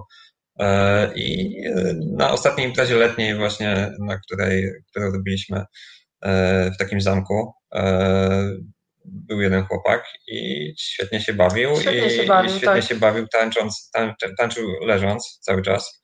E, a na nim dziewczyny sobie tańczyły też. I wszyscy się świetnie bawili. Tak, każdy był jak i, jak i, tylko, no, tylko on mówił, że, że, że tylko dziewczyny mogą po nim deptać. Bo pytałem, czy mogę też, no to, to nie. No tak, no wiesz, to wszystko musi być za zgodą i aprobatą osób, które są w to zaangażowane. No trudno kogoś zmuszać. Ale ja pamiętam na przykład, y, miałem rozmowę z Dominą. Ta Domina była podobna nawet do ciebie, ale to nie ty, żeby było jasne. Do, do mnie? Nie, nie, ja mówię o Marii. Pokazywałem. Nie, nie, nie, Andrzeju, to, to była piękna kobieta. No co ty tutaj, tutaj cytujesz moją opowieść? I ja z nią rozmawiałem. No, mo, moja rola w takiej sytuacji jest trochę dziwaczna, dlatego że ci ludzie są gotowi wchodzić w rozmaite interakcje, ale niekoniecznie takie, które mnie są potrzebne, prawda? No bo ja chcę się dowiedzieć czegoś od nich takiego, czy oni ewentualnie chcieliby ze mną porozmawiać, a może jakby później byśmy się umówili, żeby mm, ich poznał, ewentualnie namówił na to, żeby wystąpili w filmie i tak dalej. No to muszę to robić delikatnie i krok po kroku, ale nie jest to to, czego oczekują, więc ja muszę to robić w sposób taki dosyć, powiedziałbym, dyplomatyczny i subtelny. No więc sobie rozmawiałem z tą Dominą. Domina by... Słucham? Tak zwane podchody. No takie podchody, no ale ja jej nie podrywałem, no, żeby było jasne. Ja, ja potrzebowałem tak, tej tak, dominy, żeby zrozumieć, jak. Ja, ja, ja, jak działa domina i, i właściwie co ona robi, bo byłem też, mówiąc szczerze, wtedy troszkę naiwny, bo tak nie byłem, znaczy wiedziałem, co może robić, tak z lektury, filmów i tak dalej, ale no nie miałem bliższego kontaktu z dominami. E, I tak nam się bardzo dobrze dialogowało. Ona zdaje się miała w Amsterdamie ten swój taki pokój, gdzie przyjmowała mężczyzn, miała taką specjalną skrzynię, mi pokazywała zdjęcia, ona w tej skrzyni, w tej skrzyni ich zamykała, na tej skrzyni siadała, oni tam musieli siedzieć godzinami i tak dalej. Rozmaite tam praktyki mi opisała. To było bardzo fajne i myśmy w takim dialogu dosyć długo tam pogrążeni byli i do nas podszedł, a właściwie do, na czworakach tak, tak, doszedł e, pewien pan, który chciał być jej psem. E, I ona po prostu ze mną rozmawiając, w pewnych momentach tak rzucała spojrzeniem i mówiła siad, albo waruj, albo leżeć, albo coś takiego, no tak jak się mówi do psa. I on z wielkim Mhm. zadowoleniem tej komendy wykonywał. I to, co było dla mnie bardzo ciekawe, ja bym właśnie, jeśli będę miał możliwość zrobienia tego filmu, chciałbym to pokazać, bo ona po prostu traktowała to jako całkowicie normalne. Ba, w pewnym sensie dzisiaj wiem, że to nie jest nienormalne. Zaraz poproszę pana doktora, żeby powiedział, co jest normalne, co nienormalne, za co na mnie nakrzyczy pewnie. No w każdym bądź razie to było niezwykłe, że ona tutaj mi opisywała te różne rzeczy, a tutaj mówiła siad, on siadał i, i byliśmy w takim jakby dziwnym trójkącie, gdzie ja ją, że tak powiem, naciągałem na zwierzenia, jak jest zorganizowany ten lokal w Amsterdamie, a ten pies, no bo on pełnił rolę psa, tutaj właśnie wykonywał te wszystkie rzeczy, które pies pewnie by wykonywał. Nie pamiętam, czy dostał nagrodę jakąś, czy tylko dostał klapsa, czy coś, ale e, to było bardzo ciekawe jakby doświadczenie. No to i tu, tu, i tu zmierzam do pytania, bo i ten człowiek, co zapamiętałem? Bardziej właśnie to zapamiętałem, i człowieka wycieraczkę, i psa, i podobne rzeczy, niż te pary, które gdzieś tam też kopulowały, tam dwójka, trójka, no bo to jakby w wielu pornosach można zobaczyć, tak? Oczywiście BDSM-owskie pornosy też pewnie można zobaczyć, ale dla mnie to wtedy było nowe i cisnęło mi się takie pytanie na usta, to jest właśnie do pana doktora, może potem trochę do was. Gdzie jest granica normy i czy to jest takie wyzwolenie, czy to jest coś takiego dziwnego, niezwykłego, co to właściwie jest? Dlaczego w człowieku drzemią takie potrzeby, tak? Andrzeju, powiedz, jak to właściwie jest? Norma jest prosta. E, Jeśli, jeśli, jeżeli, jeżeli próbujemy użyć tego słowa wytrychu norma, to normą jest to, co, co robi większość. Czyli musimy mieć e, na przykład e, związek dwojga ludzi, o odmiennej płci, związani węzłem sakramentalnym, którzy y, o godzinie, którzy wieczorem, znaczy późno w nocy, przy zgaszonym świetle, podejmują akt, podejmują akt płciowy w dniach, w którym kobieta jest w okresie ovulacji. I no tak, ale tu mówisz o takim modelu Mówi, takim no, no, no, no, nie, nie, nie, mówię, no, o, mówię o tym, co, jeżeli mam mówić o, o tym, co jest normą, czyli norm, normalne, to jest to, co robi większość. Natomiast wszystko to, co jest no dobrze, poza, będzie automatycznie nienormalne. przykład. A Chińczycy no, no, no. robią to troszkę inaczej, a, bo przede no, wszystkim nie, nie mają sakramentalnej więzi, bo nie ma tam chrześcijaństwa. Natomiast, natomiast generalnie z punktu widzenia seksuologicznego My mamy e, takie pojęcie normy partnerskiej. Dla nas norma partner, normę partnerską określa kilka wymogów, a mianowicie, że zachowania, które podejmujemy, obydwoje podejmujemy e, obopólnie i z, z radością, nie ma żadnego przymusu psychicznego czy, czy fizycznego. Obydwoje, obydwoje pragniemy jednakowo robić to, na co się umówiliśmy. Szanujemy, że tak powiem, te swoje wzajemne ustalenia. Obydwoje dążymy do rozkoszy, nie szkodzimy sobie, nie szkodzimy innym ludziom. Jeżeli trzymamy się tych reguł, to tak naprawdę pojęcie normy uwzględnia szereg bardzo różnych zachowań, których ci, którzy robią to w nocy, jak karaluchy o 24 w okresie owulacji, powiedzą, że to jest nienormalne albo zboczone. Tymczasem, z naszego punktu nie, bo cechą ludzką, ludzką jest różnorodność. W związku z tym e, ludzie, którzy nie krzywdzą siebie, mają prawo, do, mają prawo do dążyć poszukiwać indywidualnych dróg uzyskiwania rozkoszy. I te indywidualne drogi mogą być tak naprawdę różnorodne, drogi i bezdroża. E, zatem, jeżeli ktoś odczuwa potrzebę bycia psem i znajduje osobę, która chce być jego panią, to dlaczego oni, tworząc jakby nawet krótkotrwałą taką relację, mają takie, takich sobie zachowań nawzajem nie podejmować? Są to ich dobrowolne decyzje, obydwoje chcą tego, obydwoje tego pragną, obydwojgu sprawia to jednakową przyjemność, nie szkodzą sobie, nie szkodzą innym ludziom. Więc dlaczego mieliby tego nie robić? Zgadza to... się, dlatego u nas y, no, podstawową zasadą na Last Supper jest no means no, czyli y, no, możesz robić praktycznie wszystko, jeśli zgadza się na to y, druga osoba. Tak, oczywiście. I, i, I w tym momencie sprawa jest jasna, prosta i czytelna. I, I tak naprawdę nikt nikomu nie powinien zaglądać do sypialni, ani interesować się tym, kto w jaki sposób i chce zaspokajać swoje pragnienia seksualne, bo, one, bo mamy prawo do wolności w tym zakresie do wolności jednym z naszych praw seksualnych to jest to prawo do uzyskiwania rozkoszy w optymalny sposób, taki jakiego chcę, pragnę i potrzebuję. Tylko oczywiście z uwagi na różnego rodzaju uwarunkowania, na tradycję judeochrześcijańską, ktoś próbuje nam zawsze tą seksualność w ten czy w inny sposób na siłę regulować, co jest dopiero niehumanitarnym i nieludzkim postępowaniem.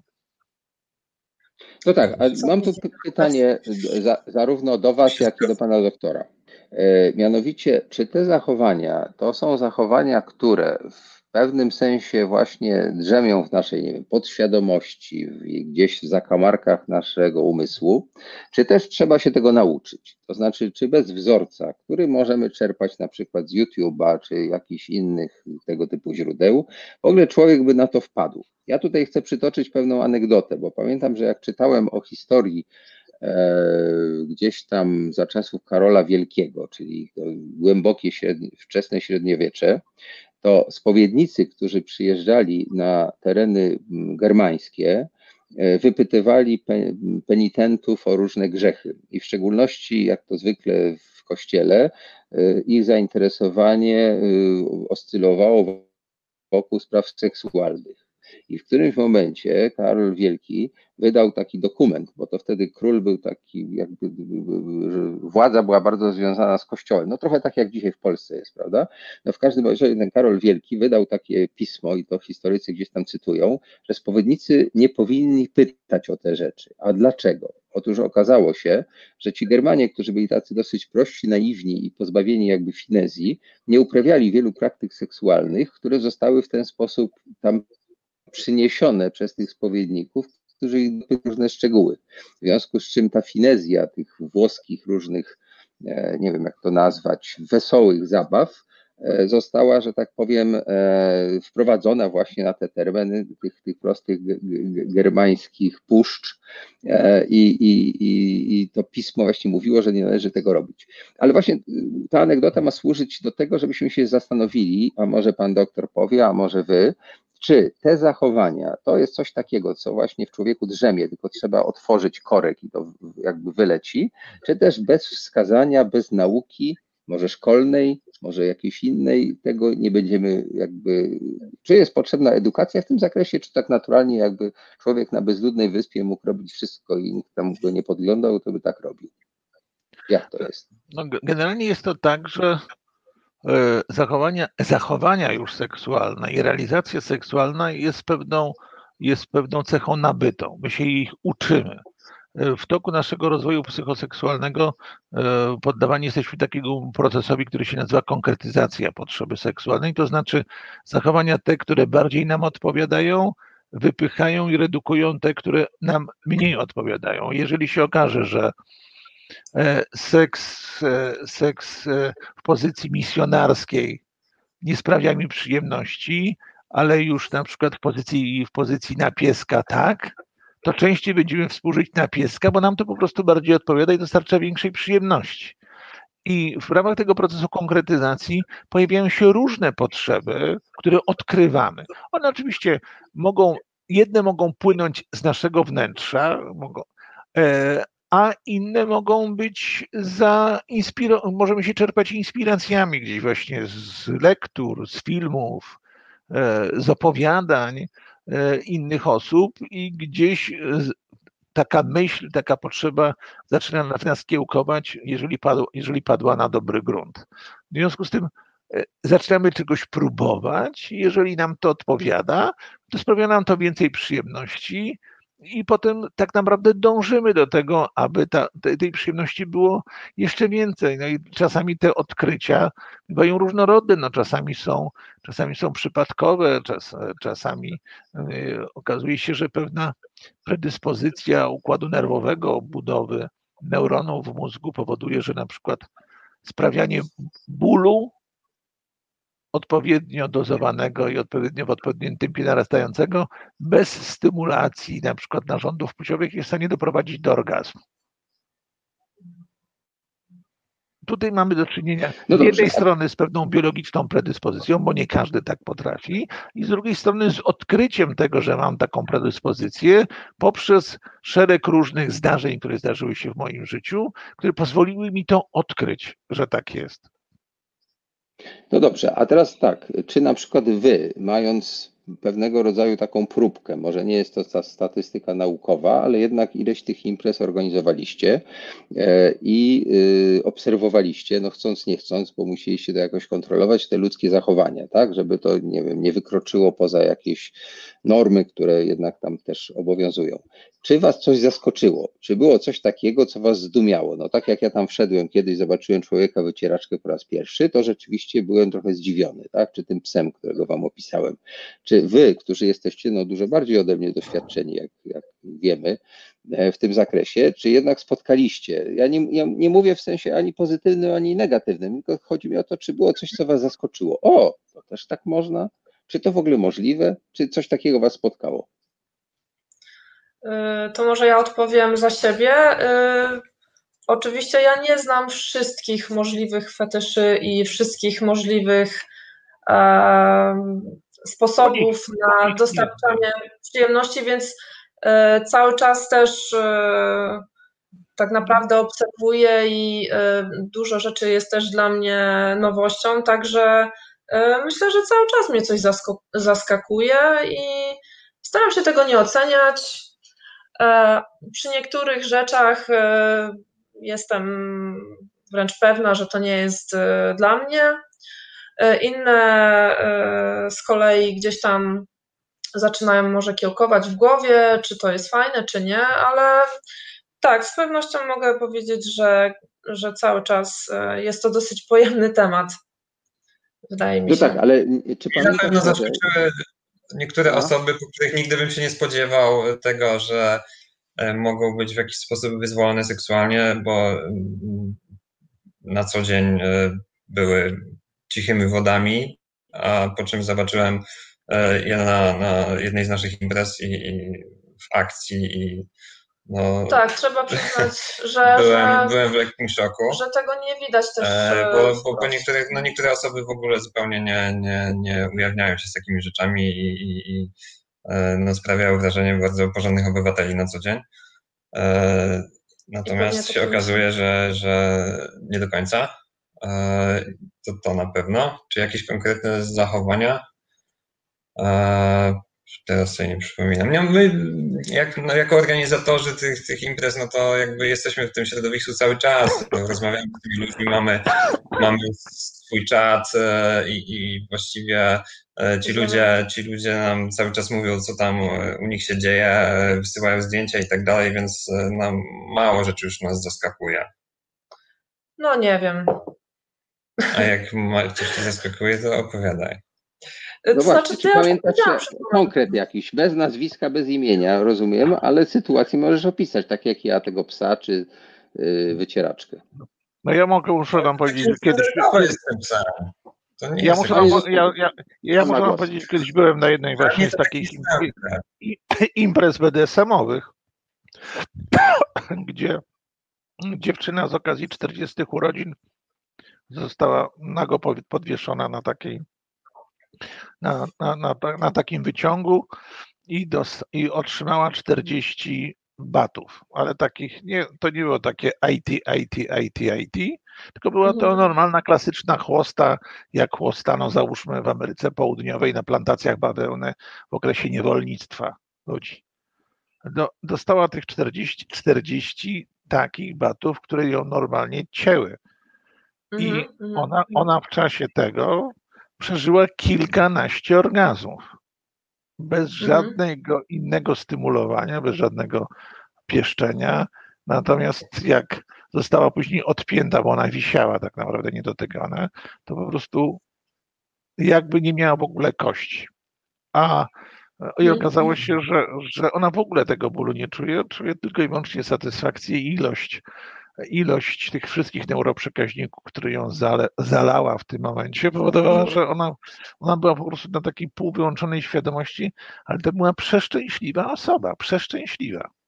Mhm, mhm. Znaczy, u nas była taka jedna sytuacja, e, a propos tego, co pan mówi, e, że ktoś tam e, biczował kogoś u nas w Playroomie i, i pojawiło się jakieś tam, jakaś krew po prostu. I, no i ktoś tam e, to zobaczył, nam powiedział i tak dalej. I myśmy od tego momentu e, wprowadzili taką zasadę, że żadnych rozcięć, żadnej krwi i tak dalej, no bo my jednak jesteśmy, no nie jesteśmy żadnym hardcore BDSM party, tylko jesteśmy, mamy slogan fetish fantasy fan, tu chodzi o, o, o zabawę przede wszystkim.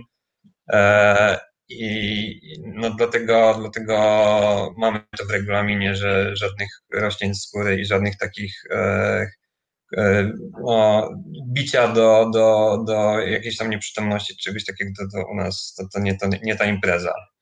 E, no, tam nie, tam, tam, tam, tam, nie, tam, nie, tam, tam, nie doszło, tam, tam nie doszło do rozcięcia skóry, natomiast pręgi, mhm. które powstawały, były duże i głębokie i nie mhm. doszło do utraty przytomności, tylko doszło do wielokrotnych orgazmów, które po prostu tą mhm. dziewczynę wyczerpały całkowicie energetycznie. Tam tam, tam, mhm. tam, nie doszło do utraty przytomności z bólu, bo ona tej przytomności, tam ona po prostu została wycieńczona, tak jakby y, ktoś chciał dziewczynę 10 czy 15 razy doprowadzić do orgazmu raz za razem mhm. i ona też później rozwiązana będzie ledwo żywa. Tak samo dokładnie wydarzyło się do tam. No to można powiedzieć, że z jej punktu widzenia bardzo fajny Tak, Prezent sobie zrobiła na 40. Tak, tak. Z jej punktu widzenia to było bardzo, bardzo takie przeżycie, którego chciała, pragnęła i ono zostało zrealizowane i jej facet, jak ją później wziął na rękę, taką właśnie przelewającą się, ona cały czas powtarzała, jak bardzo jest szczęśliwa i ilość czułości, którą oni sobie później okazywali, to nie, to nie, w niejednym związku żadna kobieta tyle czułości nie, nie zobaczy i nie, nie, nie uzyska od swojego partnera, jaką ona została obdarzona przez tego swojego faceta. Więc to jest, więc to, jeżeli ktoś ma jakieś wyobrażenia, że to, co się dzieje na takich spotkaniach, to jest zło wcielone, no to jest się głęboko myli. No tak, tak. tak, tylko trzeba uważać, dlatego że dla osób, które tak nie do końca łapią różne niuanse, ten wzór może być niebezpieczny, bo to nie wszystkie panie lubią, żeby je tak biczować. To tak mówię na wszelki wypadek, Nie, nie, żebyśmy się nie rozpędzili tutaj. nie, No mówimy, o, mówimy, sytu, mówimy sytuacji, o których mówiliśmy na początku, o, o, o normie partnerskiej, którym obydwoje jednakowo chcą, jednakowo pragną i nikt nikogo nie zmusza do niczego. E, O, wiele częściej mamy do czynienia w polskich domach ze zwykłą przemocą, gdzie istnieje jakiś taki przekaz społeczny, że prze, przemoc w stosunku do kobiety jest dopuszczalna. E, I, i, I niejednokrotnie sąsiedzi słyszą to, co się dzieje, prawda, w, za ścianą obok. Nie są to krzyki rozkoszy. Natomiast tutaj mieliśmy do czynienia tylko i wyłącznie z, roz, z rozkoszą, kwintesencją rozkoszy. Tak, to ja Wam teraz chcę, chcę powiedzieć o pewnym zdarzeniu, w którym no, ja brałem udział, ale to zdarzenie było bardziej takie, powiedziałbym, dziennikarsko-badawcze. Mianowicie, jak mm, e, Ewa Wana z Andrzejem Depko pisali tę książkę e, Chudź, to jeden z bohaterów, nie będziemy oczywiście podawali nazwiska i imienia i tak dalej, tu jest zapseudonimowany, mm, był człowiekiem, którego ja spotkałem na którejś z tych imprez, tak? I Wam Mhm. brakowało takiego kasusu, Tak, mówię tak, tak. do, do, To do Andrzeja, tak. y, to, Nie. to ja was tam zaprowadziłem, myśmy razem tam usiedli, on to wszystko opowiedział i tak dalej, prawda? Tak, E, tak. I e, ten człowiek e, lubił podwiązywanie, lubił e, podwieszanie kobiet i Nie, on w ogóle lubił, prak, lubił praktyki BDSM-owskie. Jego mieszkanie to było piękne studio tak naprawdę. Tak, tak. Mhm. E, Przy czym to było o tyle niezwykłe, że to jest w ogóle wiele z tych osób to są y, osoby o wysokim ilo- ilorazie inteligen- inteligencji i bardzo wykształcone. To był tłumacz, e, który znał kilka języków i taki człowiek o wyrafinowanym guście. I miał w mieszkaniu podwieszoną belkę pod sufitem, służącą do tego, żeby tam podwieszać. Tak? Ja się potem nauczyłem, I taki, miałem taki okres, jak chodziłem do różnych ludzi, do, do, do domów, to tak patrzyłem, czy mają coś takiego, co jest podwieszone, czy i zwykle tam są jakieś kwiaty, czy coś takiego, i tak się zastanawiałem, czy to służy tylko do tych kwiatów, czy do czegoś jeszcze. Takie miałem automatyczne skojarzenie. Teraz mi już przeszło, ale wtedy pamiętam, byłem zdziwiony, że dużo tak tych belek w różnych miejscach ludzie mają podwieszone. No w każdym razie on miał taką belkę, miał dużo tych sznurków, lin i tak dalej. To jest cała specjalna technika, to chyba się nazywa shibari, jeśli nie przekręcam. Nie, no, I miał też tak. y, Miał też taką walizkę, taką obszerną, dużą walizkę, w której było mnóstwo takich sprzętów, y, które na pierwszy rzut oka trochę wyglądały jak na obóz taki harcerski, czy jakiś taki jakiś sprzączek, jakichś pasów, jakichś takich metalowych, długich rzeczy. I te wszystkie przedmioty służyły do krępowania, do wiązania, do, do, do jakby no, zniewolenia kobiety, tak? Te kobiety, które tam przychodziły, oczywiście przychodziły z własnej woli i to była taka gra między nimi i tak dalej. On mi to wszystko tłumaczył, pokazywał i tak dalej. Szczególnie moją uwagę zwróciły skórzane pasy, które były, no bo to wszystko musi być bezpieczne, to też, żeby było jasne. Wy o, o tym wiecie, ale ci, którzy słuchają nas, żeby mieli świadomość, że tutaj yy, podstawowa zasada to jest takie BHP, że nie można nikomu zrobić krzywdy i to zawsze musi być nie tylko za obopólną zgodą, ale też to są takie sygnały i się na przykład umawia na kolory, tak? Że jak się powie słowo jakimś tam, że na przykład czerwone, to już nie można dalej tego robić, bo to może rzeczywiście komuś zrobić krzywdę, tak? A jak zielone, to można, bo to jest ok. I w Słucham? To są hasła I- bezpieczeństwa. Word, tak? Czyli taki. Bezpieczne hasło, tak. Tak, tak, tak. No Hasło o to, żeby ci, partnerzy y, mogli się porozumiewać bez żadnych, że tak powiem, nieporozumień, no żeby nie, nie zabrnąć za daleko i komuś nie zrobić po prostu krzywdy.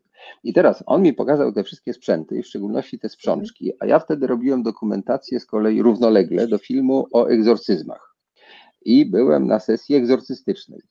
E, I zarówno e, to, co on mi pokazał, jak i ta impreza, gdzie był ten taki sąd z tymi świecami i tak dalej, jak i te rytuały egzorcystyczne, to w zasadzie prawie, że były takie same. A ja nawet miałem takie skojarzenie, że być może wytwórca tych pasów służących do krępowania kobiet właśnie w tych grach BDSM-owskich i wytwórca tych pasów służących do krępowania e, młodych kobiet, które są przyczepiane do takich tronów czy, czy łóżek, kiedy są egzorcyzmowane, to w zasadzie jest ta sama fabryczka, czy ten sam rzemieślnik. E, No, to takie może trochę zabawne, ale za tym się kryje pewna myśl i chcę właśnie, żebyście mi to skomentowali. Mianowicie y, gdzieś tam ta wyobraźnia erotyczna jednocześnie ma ten taki, takie podglebie religijne. Bo, bo zarówno te rytuały, które oni odprawiali, no były jakby wyjęte z jakichś scen y, święta inkwizycja, sąd kościelny i tak dalej. E, Te e, rzeczy, które się dzieją w czasie egzorcyzmu, w pewnym stopniu, y, tutaj na pewno y, Andrzej Depko, który widział też mój film Walka z szatanem, może to skomentować, mają taki jakby podtekst erotyczny, że to jest takie jakby sublimacyjne spełnienie, jeśli dobrze ten termin stosuję. Andrzeju, czy mógłbyś to jakoś skomentować? Czy to skojarzenie takie religijno-seksualne jest uprawnione i jak to właściwie u nas tym jest i dlaczego tak jest? No nie no, u ciebie, u ciebie na filmie, bo to oglądało wielu seksuologów ten twój film. Tak naprawdę ta, ta jedna z tych scen z, egzorcyzmu, który tam wstają, to tak naprawdę klasyczna przemoc seksualna, kiedy, kiedy kilku dorosłych facetów y, realizuje swoje, swoje wyparte potrzeby seksualne, molestując seksualnie młodą dziewczynę, pod pretekstem oczywiście egzorcyzmów, no ale to już, to już jest inna bajka. Natomiast, No tak, ale- natomiast scena jest przejmująca oczywiście. Y, Tak, tak, ale ja jakby próbuję dopytać, e, mamy ostatnie tam parę minut, więc tak w miarę żwawo musimy to zrobić, czy y, ten styk, który mnie osobiście bardzo interesuje, ja to często, że tak powiem, jakoś zauważam, obserwuję i jak popatrzeć na to, co ja robiłem w filmach, to jedne są o seksie, drugie są o religii, a niektóre są połączeniem, jak na przykład ten film i Bóg stworzył seks. Czy gdzieś tam ta nasza seksualność, czy erotyczna wyobraźnia nie jest jakoś ukształtowana przez wychowane, wychowanie religijne? Czy nie ma tam pewnych jakichś elementów wspólnych, takich dosyć No no zaskakujących? Mo- Nie no, zawsze są elementy, elementy wspólne, ponieważ w społeczeństwach, w których religia afirmuje seksualność, takie rzeczy się nie zdarzają. Natomiast w reli- w religiach, które odrzucają seksualność i ją represjonują i, i, i podejście jest represjonujące, tak naprawdę ten pierwotny, najbardziej pierwotny nurt życiowym, jakim jest seksualność, siła, seksualność jest pewną siłą życiową, która napędza nas, e, jest spychana do podświadomości, to nam musi później eksplodować, kanalizować się w różnego rodzaju takich pseudozachowaniach. Możemy wrócić do średniowiecza, do epoki biczowników, gdzie tak naprawdę po, po całej Europie chodziły hordy biczowników, którzy się nawzajem tam biczowali pod pretekstem, pod pretekstem e, umartwiania ciała i dopiero później się zorientowano, że te ekstazy, które oni przeżywają, to nie są wcale ekstazy religijne, tylko to są ekstazy e, czysto seksualne i dlatego Kościół potem zabronił szybko pochodów biczowników po Europie. I tak jest z wieloma różnego rodzaju zachowaniami. Tradycja judeochrześcijańska wypiera seksualność, traktuje ją jako coś złego, coś nienormalnego, co jest oczywiście wbrew temu, jak, jak każdy człowiek jest ukształtowany. W związku z tym zawsze będzie dochodziło do takich sytuacji, które e, są co najmniej dwuznaczne, z uwagi na to, że ta seksualność jest wypierana. Słuchajcie, to ja wam Gdyby, muszę gdyby, gdyby, to był seks, gdyby to był seks tantryczny, nie byłoby takich problemów, gdybyśmy byli w obszarze e, gloryfikacji seksu tantrycznego. A to No, też jest słuchajcie, to może się jeszcze kiedyś. e, Tak, może się kiedyś spotkamy jeszcze, rozmawiając także o seksie tantrycznym. A ja teraz muszę Wam podziękować, ponieważ zmierzamy powoli do finału. Mam nadzieję, że dzisiejsza rozmowa trochę nam jakby e, przybliży taki świat, gdzie będziemy mogli po prostu także o seksie, także o tych zachowaniach rozmawiać, tak jak się rozmawia, nie wiem, o samochodach, o sukienkach, o komputerach i tak dalej, no bo to jest tak samo potrzebne ludziom. Jedni wolą zbierać znaczki, drudzy chodzić na fetysz party, które wy organizujecie. I myślę, że każdy człowiek musi y, sam własnym rozumem e, to rozebrać, właściwie co woli, co bardziej lubi, prawda? Że to na tym polega właśnie y, swoboda i pewnego rodzaju taka normalna, zdrowa, no, y, zdrowe zachowanie, tak? Że sobie wybieramy, nikt nam nie każe, to jest nasza decyzja, jesteśmy dorośli i odpowiedzialni. E, I także bardzo dziękuję zarówno ekipie, która e, przygotowuje te fetysz party i jak ktoś będzie chciał, to już wie do kogo należy. A, bardzo. ja- a, a ja mam jeszcze pytanie, bo mnie nie było przez moment z powodu tej awarii. e, Bo, Ale nic bo, nie robiliśmy z drożnego. ale, nie, ale, nie być, ale nie być może to wyjaśniliście. Ja mam tylko takie pytanie. Jak wy wydajecie karty klubowe, to wydajecie karty klubowe dla pary czy dla jednej osoby? Jak na przykład Nie, każda ma osoba jest traktowana oddzielnie. Tak. czyli na przykład jak Możemy, ktoś, żeby, żeby nie było takiej sytuacji, że no, na przykład dziewczyna dostaje, a facet nie, no to mamy opcję takiej, że dwie osoby wysyłają e, nam zgłoszenie jakby w jednym mailu. E, Rozumiem. To wszystko jest na naszej stronie, można sobie zobaczyć, jak to działa. Ja rozumiem, że na Jak cała zasadzie, ekipa przesyła, no to albo cała dostaje, albo cała nie dostaje. Na zasadzie pewnej znajomości to i Andrzej Depko i ja mamy szansę się ubiegać o takie karty Nie i ma, musimy, nas jak słyszałeś, nie ma wchodzenia na jedną kartę, musimy się, każdy z nas musi wystąpić oddzielnie. Mimo, że moglibyśmy być parą, prawda? Bo tam są parą, zarówno tak. pary hetero, homo i różne inne. Dobra, słuchajcie, to teraz tak. Ona Ja Zapraszamy. z tego, co, co wiemy, także zapraszamy. Zdecydowanie kiedyś będę chciał spróbować, jak się ta nieszczęsna pandemia skończy. Chcę teraz pokazać książkę, która opisuje egzorcyzmy, e, którą to książkę ja napisałem, a wydał Andrzej Celiński, nasz tutaj ojciec dyrektor, który kieruje tą całą imprezą pod tytułem Restart Obywatelski. To zachęcam, może Państwo będą chcieli to przeczytać. To jest właśnie o egzorcyzmach i różnych takich zachowaniach.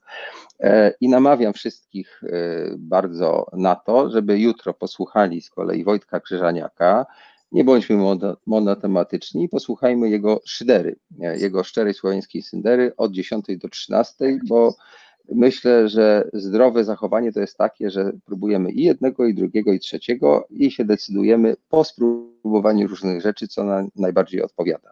Jeszcze raz chcę podziękować Andrzejowi Depce. Andrzeju, Twoja obecność tutaj dała nam po prostu No nie, takie przy, nas poczucie, że jesteśmy wszystkich, nie, nie zgodzę tak? się, nas wszystkich. Jedno, jednakowo wnieśliśmy dużo interesujących rzeczy No tak, do tego ale, programu. ale ty wiesz, co można, co nie można, wiesz. Ja zawsze w Twojej obecności czuję, że, że, że, że jestem, że tak powiem, e, pod opieką strażaka, że jak moja fan, fantazja, że tak powiem, mnie poniesie artystyczna, to ty powiesz, nie, nie, Konradzie, tutaj można, a tu nie można.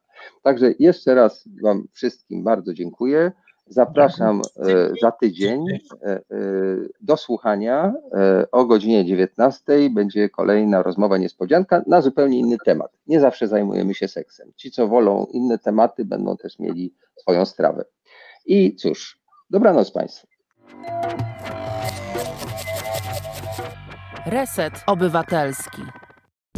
Reset Obywatelski działa dzięki Twojemu wsparciu. Znajdź nas na zrzutka.pl.